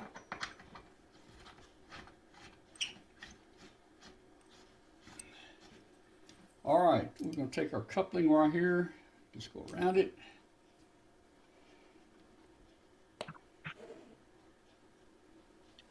And we're around it, and man, minus 70. So it has no leakage at all. That's even well below our reference that we had a minus 60 with no signal all ago. So, I mean, this is this tells me that I'm probably on the repeater. I'm probably going to use this to couple the duplexer to the transmitter receiver instead of my homemade double shield, or instead of RG8. So that's kind of where we are. Just give you a little class right here on what I discovered measuring the different coaxes and how well the shield is and how much leakage they might have. So I think this has proven to me which one I want to use. We have a great Facebook group. It's called W5KUB. Let me see, W5KUB. All right, so that was my unscientific measurements, but it did give me, you know, some comparisons. The RG400 is good. Again, the RG400 is double shielded. Everything is silver plated. I believe this is this one was this is the RG. What did I say? 142. Yeah. Yeah, RG142. I think it looks. It's just made by a different company too, but it looks very similar to, you know. It's the same type, I guess, jacket. It's silver plated also. All these are silver plated, double plated. I mean, double shielded, silver plated. So it makes a real big difference, man. So I'm probably gonna do something like that, guys. Let's see. I had some questions in there. Coordination. I've checked. There is no coordination required on GMS. They don't do it like ham radio does with the voluntary coordination. In my city here, there are no GMRS repeaters, and that's the reason that I'm trying to put something together, because as you guys know, a handy talkie will do about, what, maybe 2,000 feet, and you know, a mobile might do, you know, 4 or 5 miles maybe out in the open. So I'm trying to get them a repeater here. And actually, Tom, one of the Obart guys is also building a GMRS repeater. Now, who is that? One of the guys in the Olive Branch Club. Okay, okay, that's cool. So I've got some hard line coming for the antenna, and we're going to be able to put. I've got the GMRS antenna, the repeater antenna here. What does the antenna look like? It's standard fiberglass type. Ground plane type. Quarter wavelength is what, about 6 inches or? No, it's not that big. It's not that big. You can see it right here. It's got the, you know, it's got the ground plane on it. It's about 5 feet tall. It does come apart in the center. It's got a nice heavy brass fitting in the center where it will come apart. That should have a bunch of gain, huh? Well, I don't know. I don't know how much it's got, Jim. But I know one thing. Let's talk antennas just for a minute. You know, I had a couple repeaters on over in Arkansas years ago, a VHF and a UHF repeater. And, you know, a Ringo Ranger, if you're familiar with, and some of the new guys might not know what a Ringo Ranger is. I don't even know if you can still buy them. But a Ringo Ranger had, yes, I think, 6 dB gain back then. The big one did. The small Ringo Ranger was 3 dB, and you get the Ringo Ranger was a 6 dB. Well, I had that on top of a water tower in West Memphis at 150 feet. And wow. And the repeater would cover maybe 20 miles, with that Ringo Ranger up there. We ordered a Phelps Dodge Super Station Master antenna. That's the fiberglass antenna like Jim's talking about. It was 21 feet tall. This is VHF now. 21 feet tall. Whoa. That the fiberglass was about 4 inches in diameter at the base. This is a massive, massive antenna. It was a 6 dB gain antenna, but the Ringo Ranger 6 dB, we would work consistently maybe 20 miles. We put that Phelps Dodge Super Station Master antenna up here, and the repeater went instantly to like 40 miles. I mean, it was a major difference. Probably because it had collinear elements or something stacked, and they probably went very high. I have no idea, but antenna quality does make a difference. The most important part of your station is the antenna and the feed line. Yeah, and I don't know, you know, I'm not sure about I'm sure this is built in China, this antenna I got here, but hey, it is what it is. Guys, I don't have a tower up anymore. I gave away my tower and everything. I use all wire antennas. And right now, I've got a friend coming over with a drone. We're going to put a rope with a pulley over a limb in a tree that's about 60 feet in the air. And we're going to pull this antenna up at 60 feet, and that's where we're going to operate, out of a tree. My little town I'm in, I don't think we have a building taller than 2 stories here. you know, in my town. Anyway, hey, that's my story, and I'm sticking to it. Let's see. So no coordination needed down here. There aren't any repeaters anyway. Maybe I can become the repeater coordinator. This may be a total flop. I don't know if this doesn't work out well for them. I'll probably just junk out this repeater and tear it up for parts. I don't know. Now, so this repeater, again,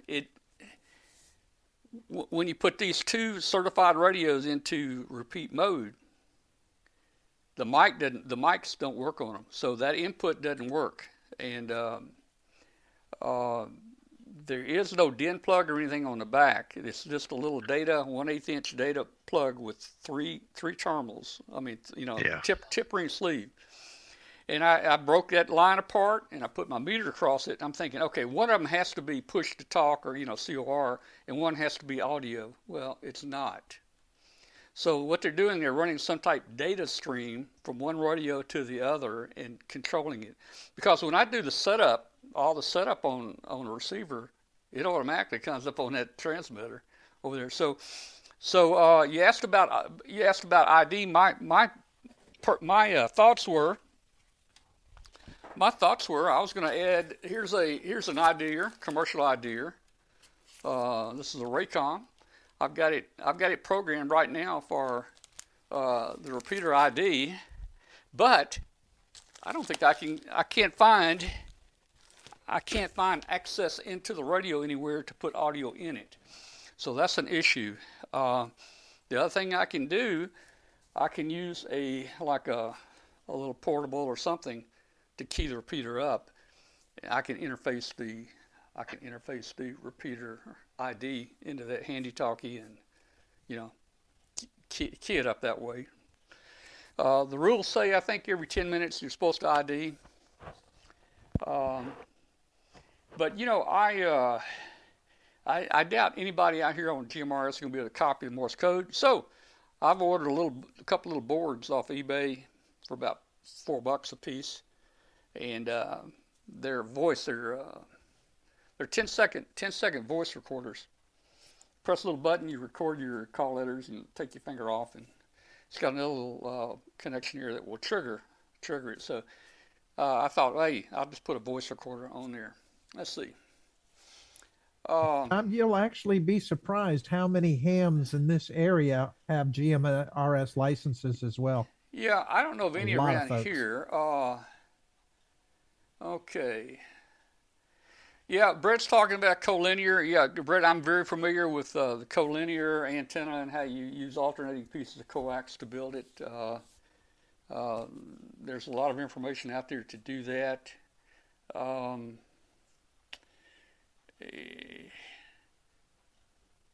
Yeah, you can do it. I'm not going to try to do that yet. Let's see. The thing is that if you try to hang it from a tree, it's very easy. You just take the coax, you swap the braid, and you swap the braid and send your conductor, and then do it again yeah, for however long you want to go. Yeah. Tom, would that be fair to call it common mode currents that you were measuring? When it's leakage like that, or because no, I know what common mode is. I'm not sure what that is. It's just I don't know. I don't know what you call it. There wouldn't be much there, to tell you the truth. I mean, the generator was putting out 0 dB, which is 1 milliwatt. Okay. So it'd be very low if it is any current there. Yeah. Let's see. So I probably will be using this. You know, like this RG400. Probably something like this for the thing. My double shielded didn't seem to do much good, to tell you the truth, and I don't know why. It acted just about the same as just a straight piece of RG8. Although the first time I tested it, it was about 5 dB worse. But when we tested there for the show, they were almost equal.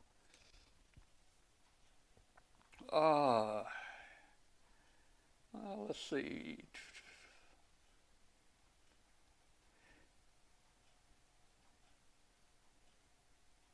Looking at the chat room here, I'll see.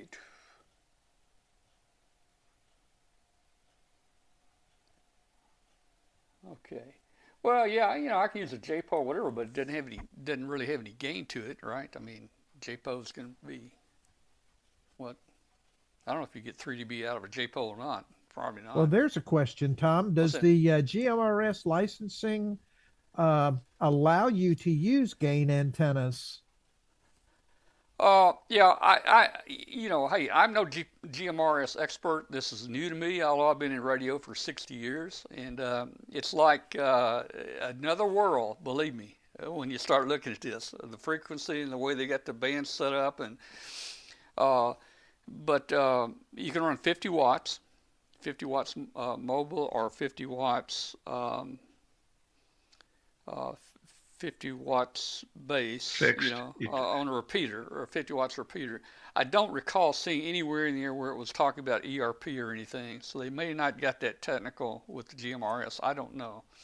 Yeah, because I mean, then you can put a Yagi on it and have all kinds of fun. But you know, there's a lot in like KC0EB, is it EBL? There's in the chat rooms talking about linking. I mean, they're doing stuff with GMRS repeaters like hams are doing.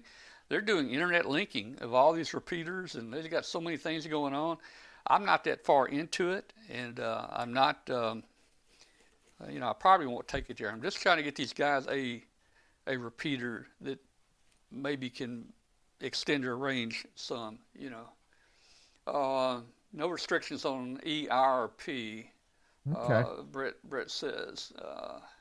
Yeah, just, you know, basic power out of the rig and off you go. So you know, the interesting thing is, the nice thing is these two radios are FCC certified, and they are certified with the repeater option built into them. So we're really not violating anything like here now.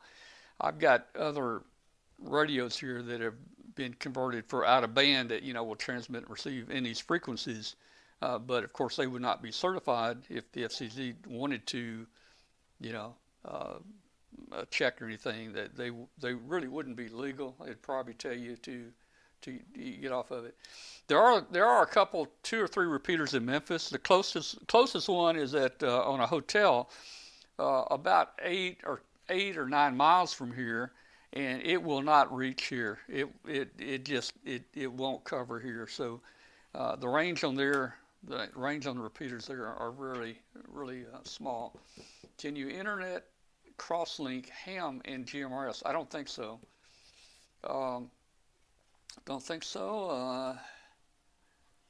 All of my UHF capable ham radios can use GMRS frequencies.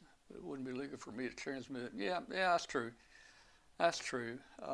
The thing about the GMRS, I mean, us hams, we have the freedom to experiment and build our own receivers and stuff. You can't do that on GMRS. They've really got that tied down.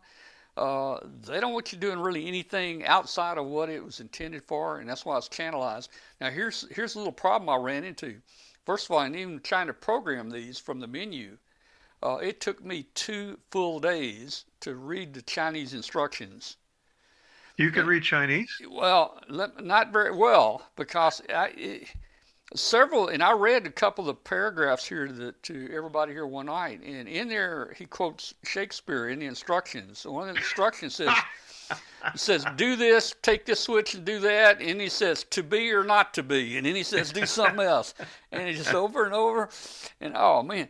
Anyway, I finally got it figured out. There was no help on the internet. There was two YouTube things that guy had his put in repeater mode, and it just didn't work because it was missing some steps that were important. Another thing is these radios are made by Retevis, and if you look at the GMRS frequency layout, GMRS and FRS share the same first 8 channels. So you can have an FRS radio, no license, and you can talk to GMRS back and forth. Yeah, no biggie. The FRS, I think, can only run a maximum of maybe like a half a watt or something. It's those little bitty handy talkies you see at Walmart. So then you got channels, like 9 through 15 or something that are your main channels that are like 462.7000, you know, 462.7250, you know, those channels, and they're simplex. And then you've got, then they allow you to have repeaters, but the repeaters use the same channels as the 9 through 15 channels. All right, so the Retevis list them differently. I'm on channel 21 on the Retevis, but I've got a Radio Oddity. I bought a little Radio Oddity GMRS radio. Let me show it to you. And let me show you this radio. So I ordered this GMRS radio to work into the repeater. How you like this for a radio?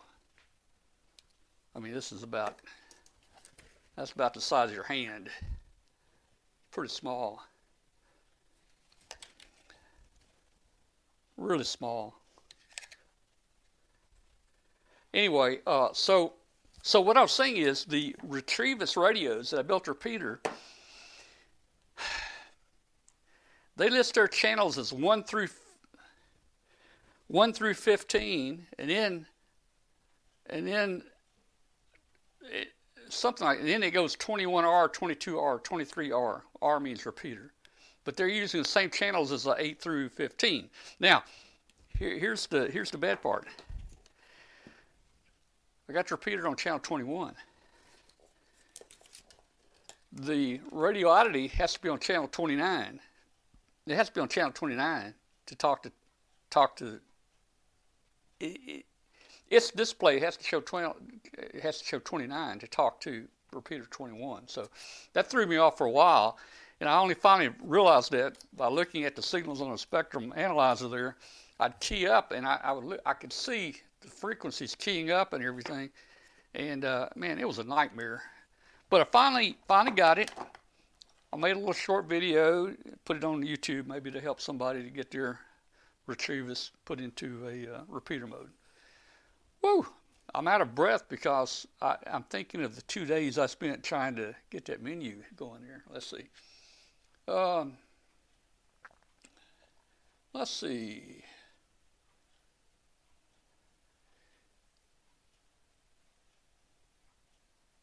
Yeah.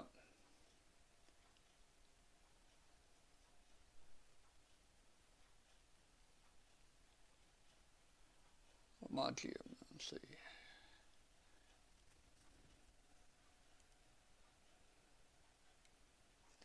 Trying to catch up on the chat room here, guys. Yeah, the Retevis and the Antitone, and there's another one. They all kind of have the same mics, I think, but you got to be careful there, guys. I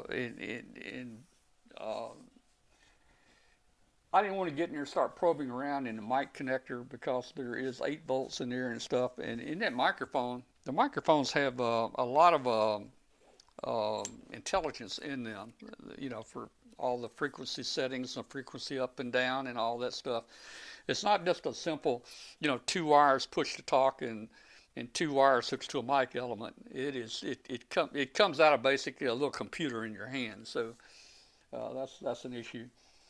I'm not sure how they're getting the audio. Well, to get the audio and the push to talk from one radio to the other is through the data jack, and they're doing something data-wise. They're sending some type of data stream across there. Now, Tom, did you find a chart or anything listing the frequency differences between these radios? Well, every manufacturer has their own chart up there, and you can see, you can compare. In fact, if you compare the books, you get a little manual, a Chinese manual with each radio, and it will show you the frequencies, except it doesn't even show on this Radio Oddity. How do you say it? Radio Oddity is what you called it the first time. Radio Oddity. I think Tom's been testing the Whisper. Can you read it? Radio Oddity, and the other one is Retevis. Yeah, okay. So they had the frequencies listed, of course, in both books. But on this one, when you got up to the repeater channels, they didn't have the frequencies even listed. So I don't know, but I got it figured out. It's we're making some progress here. Yeah, but I'm thinking for the layman to figure that out so they can get to your repeater. Well, you know, it's all good now. I got it figured out, and I put a YouTube out there, and as my friends use it, they can share it with other people, and you know, if you want to do this, do that, and you know, well, let's see.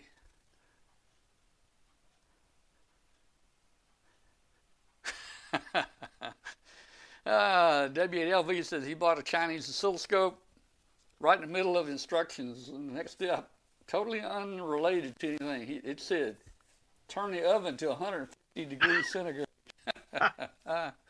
Yeah.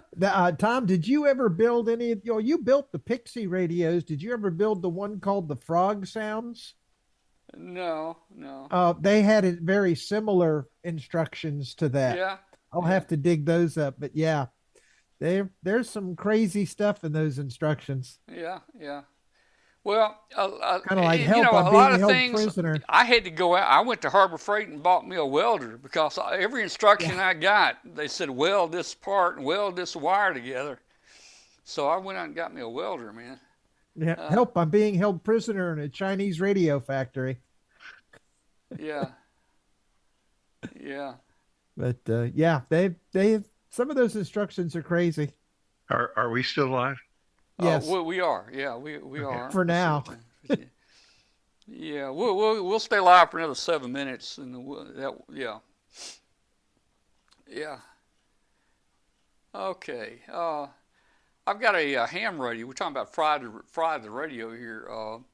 I've got a ham dual band mobile rig. Detachable front plate and everything, and back when I was putting in APRS to it, I tried to interface the APRS to the mic jack, and of course the mic jack on most all these have like +8 volts because they're sending voltage into that microphone because they got microprocessors in the microphone, and somehow in that mic jack, I shorted out something and basically destroyed the input that VHF UHF. Mobile rig there at the mic jack, so it wouldn't work anymore. The control head still works, the mic jack just doesn't work there, but since it's a split system, the mic can plug into the radio itself and continue to still work. So, you know, my experience was one time I messed around probing around in the mic jack there, and I messed things up. So I really didn't want to do it on these radios. There's not hardly any documentation out there yet, and just the fact that in repeater mode the microphone does not work, it tells me that somewhere, you know, their processor somehow has disabled the input or something into that, possibly into the mic jack. I don't know. Yeah, the Anytone mic jack interface has been reverse engineered. If you search the web for it. I don't know how perfect their reverse engineering is, but you might be able to do something. Well, I'll look that up, but the thing is, yeah, the mic jack is active when it's not in repeater mode, but when it's in a repeater mode, the mic jack is not active. So that may cause me some issues. Yeah, you'd have to hack it and not use the repeater mode. If I don't use repeater mode, then I could go more of a traditional repeater. Where I already started building up some little control circuits, you know, to pick up the carrier operated relay, then drive the push to talk, and then I could bring the audio over in. So that could be a more traditional way to doing it, but this makes it easy to get repeater mode on the menu. Just a couple button clicks, and you're in repeater mode. But, and they've got an odd mic jack too, don't they? No, it's an RJ. It's an RJ45. It's standard. Oh, okay. Yeah, it's standard. Oh, okay. So, hey guys, just one last thing, man. You know, we did a show on batteries because flying our Pico balloons Nobody's been able to make a battery work up at 40 to 50,000 feet. It's too cold, and the batteries just will not charge or discharge up there. Like we did a lot of testing with LiPo batteries here. We have a video that we put out where we actually put it in a temperature-controlled box. We brought the temperatures down to like minus 40 degrees Celsius, and we were monitoring the charging current, the voltage, and everything on both batteries, one discharging, one charging. And when you get down to around zero, the LiPo batteries, they cut off. They will not work. They will not take a charge. They will not put out a charge.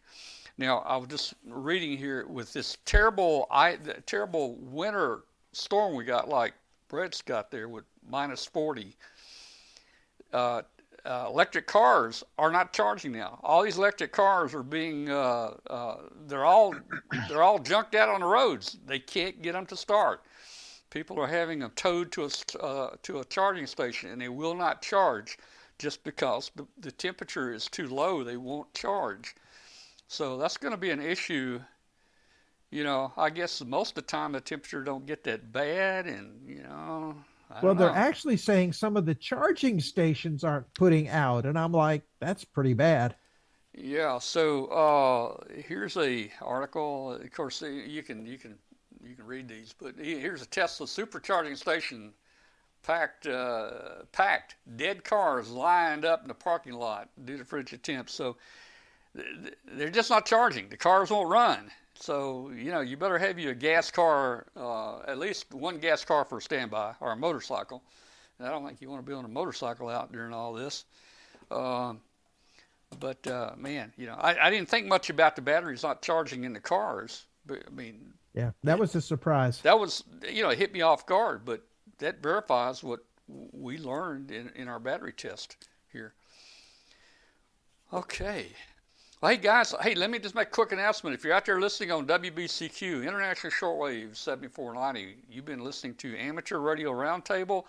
This is a show about ham radio and shortwave.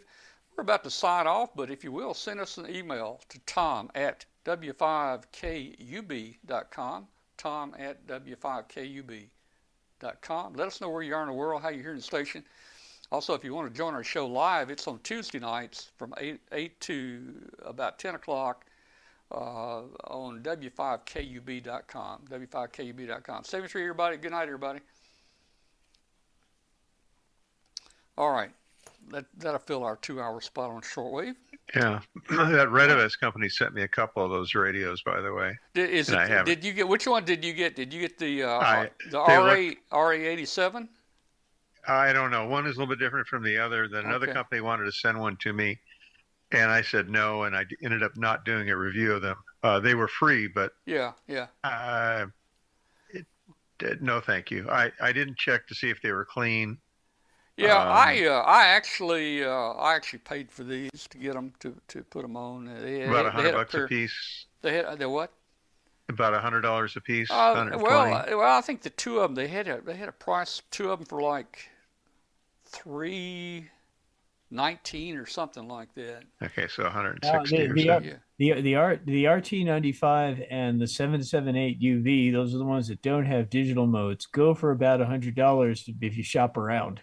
I have one. Yeah. It's pretty. I keep it in my shack and just keep it tuned to the local repeaters all the time. Yeah. And it works pretty well. It's a 25-watt rig. It's not super powerful, but I have a good antenna up there. And, you know, what can I say? There were some features I wish it had. Well, I've got a question. I got a question for you about the power. Let me tell you, this Radio Oddity, whatever it is. It's supposed to be a 25-watt radio. Yeah, we ordered three. My friends ordered a couple. I ordered one. Put it on a bird watt meter, and even tried it on an antenna and a bird watt meter and a real high end 50 ohm dummy load. And instead of 25 watts, I was getting like 12 to 14 watts. So I sent it back. Mm-hmm. They sent me another one. The 25-watt radio would do about 14 to 16 watts. I checked the other two that we bought. They're doing about 15 watts for 25 watt. Did you check the power setting for the channel you were on? Yeah, because it has three power levels, and I discovered that the default was not the highest power. The medium power and low power is just about right on what the book says, but when you go to high power, it's not there. Also, the Retevis radios here, they're supposed to be, what are these Retevis? They're, oh man, I'm about to forget what they are here. I was gonna look at the book here. Okay, the Retevis. If I'm saying it right, and I don't think I'm saying it right. I think it's supposed to be a 40 watt. I think it's a 40 watt radio. Which model? It's the RA87. Look and tell me what. Can you look it up real quick? RA87. Okay, that's not the one I have. The RA87. We got specifications here. Anyway, on a bird watt meter, I didn't get anywhere near the output that they claimed. Yeah. It's okay, like it's R87. I got the specs here. It's supposed to be a 40 watt GMRS rig. Yeah, 40 watt. It'll do about 25 watts, and both of them. I got two of them. The two 40 watt radios. They'll do about 25 watts, and that's what I found with about every Chinese radio I've tested here. Yeah, I checked it with a bird watt meter. And I knew a bird dummy load that's good to like 10 gigs. And the output just wasn't there. And I had plenty of voltage on it too. I thought this was the box I had them in, but it's not. Yeah. And I was afraid that it would have harmonics or other problems. And if you'll notice, most of the talking YouTube heads, they will all have like the same antenna. Yeah. You know, from one company in particular, you'll find they all have that antenna. Then a couple of weeks later, they all have something else. It's because they're getting it for free, which is the offers I get, and I just turn them down now. I guess I shouldn't be doing. I don't know. Well, and Mark asked me, couldn't I turn the repeat function off and just make it a traditional repeater? Yeah, I mentioned it a minute ago. I could do that. It's just easy to turn on the repeat function. It is certified to the FCC to do that. But yeah, I have another question for you. Did you check the FCC certification number? Did you check to see that it was for real? Oh. No, because I had one radio from a company, and I went to the FCC site. Yeah. The number was bogus. Well, you know, I checked one of them, and it was. I don't know if I checked the Retevis or not. That's probably so okay, I'll do that. But to answer Mark's question, yeah, I could turn it off, and I could do some interfacing between. You know, I hate to use audio from the speaker out, but since these radios have no other auxiliary outputs, I'd have to basically use speaker out for my audio, which would work. And you know, but then I would also need to pick up some type carrier operated relay. So when a receiver receives, I need something to key. And since there's no DIN plug on the back or nothing like that where I can pick that up, the only other thing I could possibly do is like this is received. What I could do is use Vox. I would have to put Vox on the transmitter, and when the audio came on the receiver, it would keep the transmitter up. I don't like using Vox for that. Yeah, that's risky. But I mean, it could be done. I thought about that. You know, the only problem with using Vox is that you may want to use if you want to use a tone. Yeah, you're also going to need a tone decoder. Yeah. I was going to say, back in the day, didn't we do something where we were actually able to detect the noise, you know, the background noise if a receiver was open, and use that as the COR? Well, in a lot of the repeater building, we would come off the discriminator. Yeah, but I mean, even just off the audio, you know, the audio is going to change when it's open. Yeah. Well, these radios all have squelch, and so you can make it so it breaks. You know, first of all, it has to break squelch. Yeah. And then after it breaks squelch, if you have a tone, you can have a tone decoder. Yeah, but I mean, even without a tone. Passes, so if it gets through both of those, you know, gets over both of those hurdles, yeah, then you can turn on your transmitter and assume it's okay to repeat. Yeah, but I want to say back in the day, we would do it from just background noise. Tone would be a way to circumvent not having a, you know, carrier-operated relay interface, you know. Yep, let's see, you built a low power unit. Yeah, Bill's saying you can build up a low power UHF transmitter with voice ID. That's what I said earlier, Bill. I could use just this little radio oddity here and put the ID on it and just tee the repeater up every few minutes with it and let it ID. But, you know, we're kind of in the beginning stages here you know, the VHF repeater, the UHF repeater I had was a Motorola micro repeater that I had, and it was a commercial made repeater that was on UHF. But well, now here's another thought. Yeah. Does somebody make a controller that would use the microphone connectors? Well, I mean, yeah, I fixed the mention of controller. You can buy a controller; they're coming down cheap now, but you still need something to trigger. You know, like the COR or whatever. Well, and their controller may handle that through the receive audio. Well, through the receive audio maybe, but now you're because I'm going to say back in the day we had a circuit that would detect when there was even background noise on that receive audio. Well, Vox will do that. Vox will do that if noise comes up. Vox will. Yeah, but I mean. Yeah, but I mean, yeah, a Vox, but not a voice-operated Vox. Like Brett is saying, put a tone on there and let the tone key it up. Yeah, but I mean, I'm not a fan of tones. I'm not either. Well, I homebrewed a controller many years ago, and man, it did everything. And you started off small, and basically, I think we all did. Basically, you know, you take your 555s and your 567 chips and stuff, and you build up a little timer circuit. This is your timeout. If anybody keys longer than 3 minutes, it's going to drop out, you know, and it'll reset if somebody lets off the mic. Okay. Well, then you add another chip in there that measures that time, that pulse error, and it takes you out to the 10-minute time, and it takes you into something that's going to cycle your idea that you actually homebrew. Yeah, and then the old diode matrix for the CW. And then I built into that circuitry high power, low power. For instance, we were down at a water tower is where we were, and we did have a solid state receiver in there and transmitter, and I think we had a big car battery in there to run it on, but we ran on 110 volts, and the idea when ID would ID. It would ID with a high pitch, and that high pitch says, hey, we're on high power.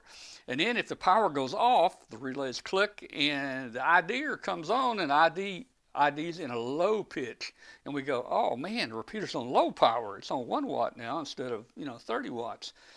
And then, of course, we built up a circuit, Glenn, and I still got it here. Oh, yeah. I built them all. We got a circuit here that was for control. It was called One Ring On and Off. And Pat Lane, if you know Pat Lane, he was the engineer at WKNO radio TV station here. 50 years ago, I went down and met with Pat, and we drew it out. And it was a one ring on off. And it used timer chips. I think it had 3 timer chips. I don't know how he did it, but no calculations, no nothing. He must have just remembered it. He drew a sucker out, and he put, you know, 47K here and a 10K here, and what it does is, and then we hooked to a phone line, and when the phone would ring one time, it would sense that, and then if you hang up, no more rings, it would know that that was only a one ring, and it would turn the repeater off. And if we want to turn the repeater on, you dial it up, one ring only, hang it up, and the repeater would turn on. So that's the way we control the repeater. Now, hey, here's a funny story about that. This was, I don't know what year this, 1976, the bicentennial.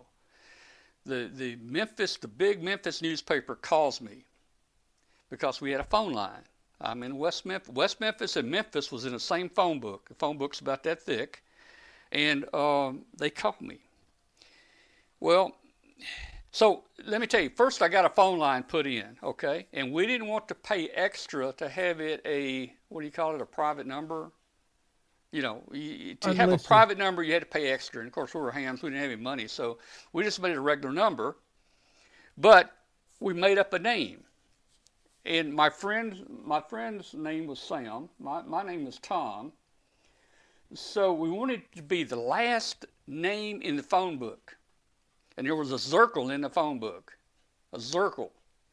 So we said, let's call it T.S. Zorkel with an O. All right. So that's how we bought our phone line. Okay. Now guess what? At the bicentennial, 1976, the newspaper calls me and says, Mr. Zorkel, I'd like to talk to you a minute. We would like to. We're writing an article on the new Memphis phone book, A to Z, and you're Mr. Z, and we'd like to put that in the newspaper. And I go, oh man, no, I don't want you putting that in the newspaper.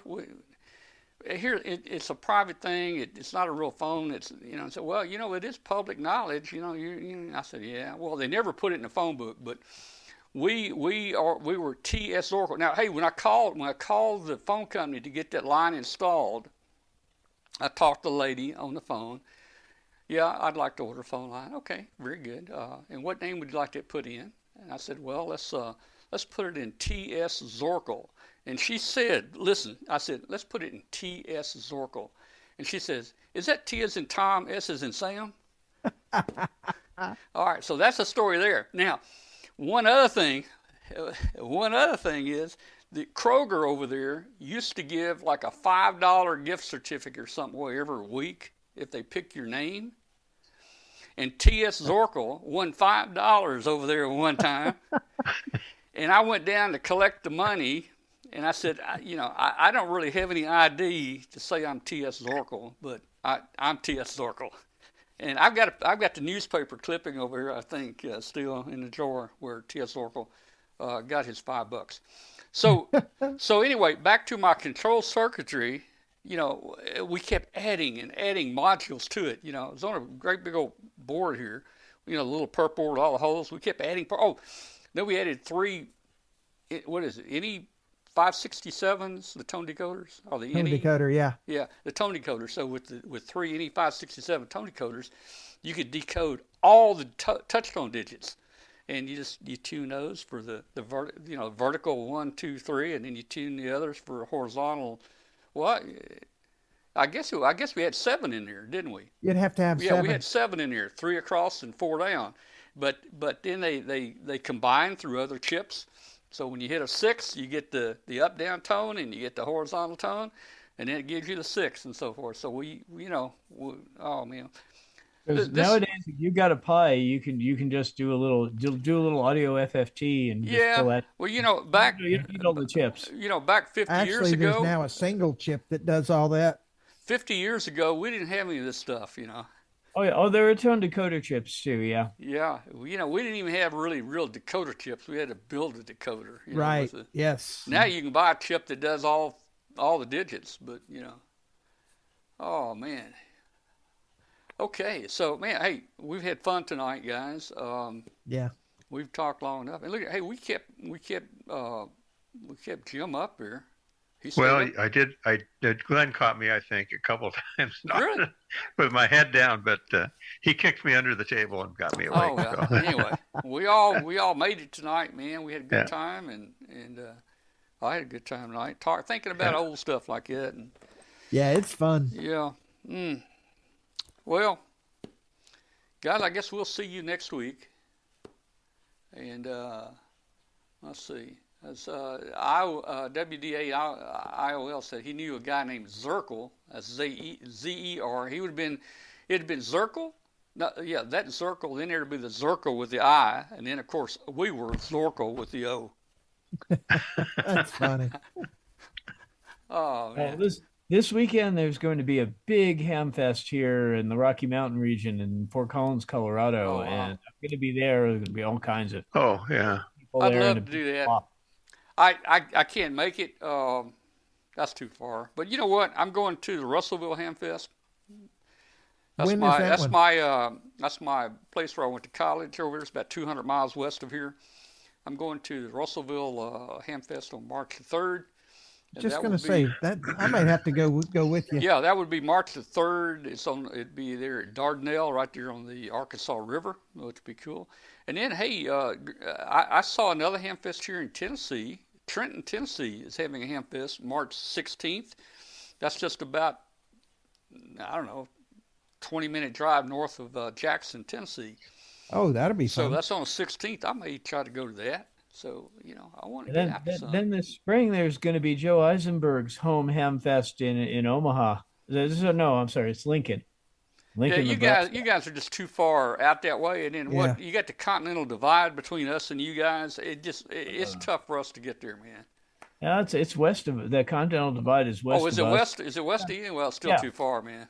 It's still if you were driving, it's still a day and a half. Yeah. First week of March, Chris says we got the Greater Houston Hamfest, then in Roseburg, Tennessee. That'll probably be a good one.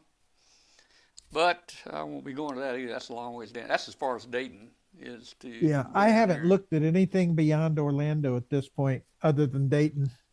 Hoxie Hamfest. Let's see. I don't know when that is. Yeah, I'm going to try to catch a couple more of the Arkansas Hamfest this year. Yeah, I'm gonna try to work the hams who are out there trying to do the distance competition at Quartzfest. Okay, cool. See if I can help them score some points. Yeah. Quartzfest is always the weekend of the Memphis Free Fest, so can't do that. What Quartzfest kind of got in trouble last year, didn't it? Didn't it get muddy or something out there? I don't know. Wasn't it Quartzfest? And it was so muddy out there, they couldn't even get their cars in or out for like a week.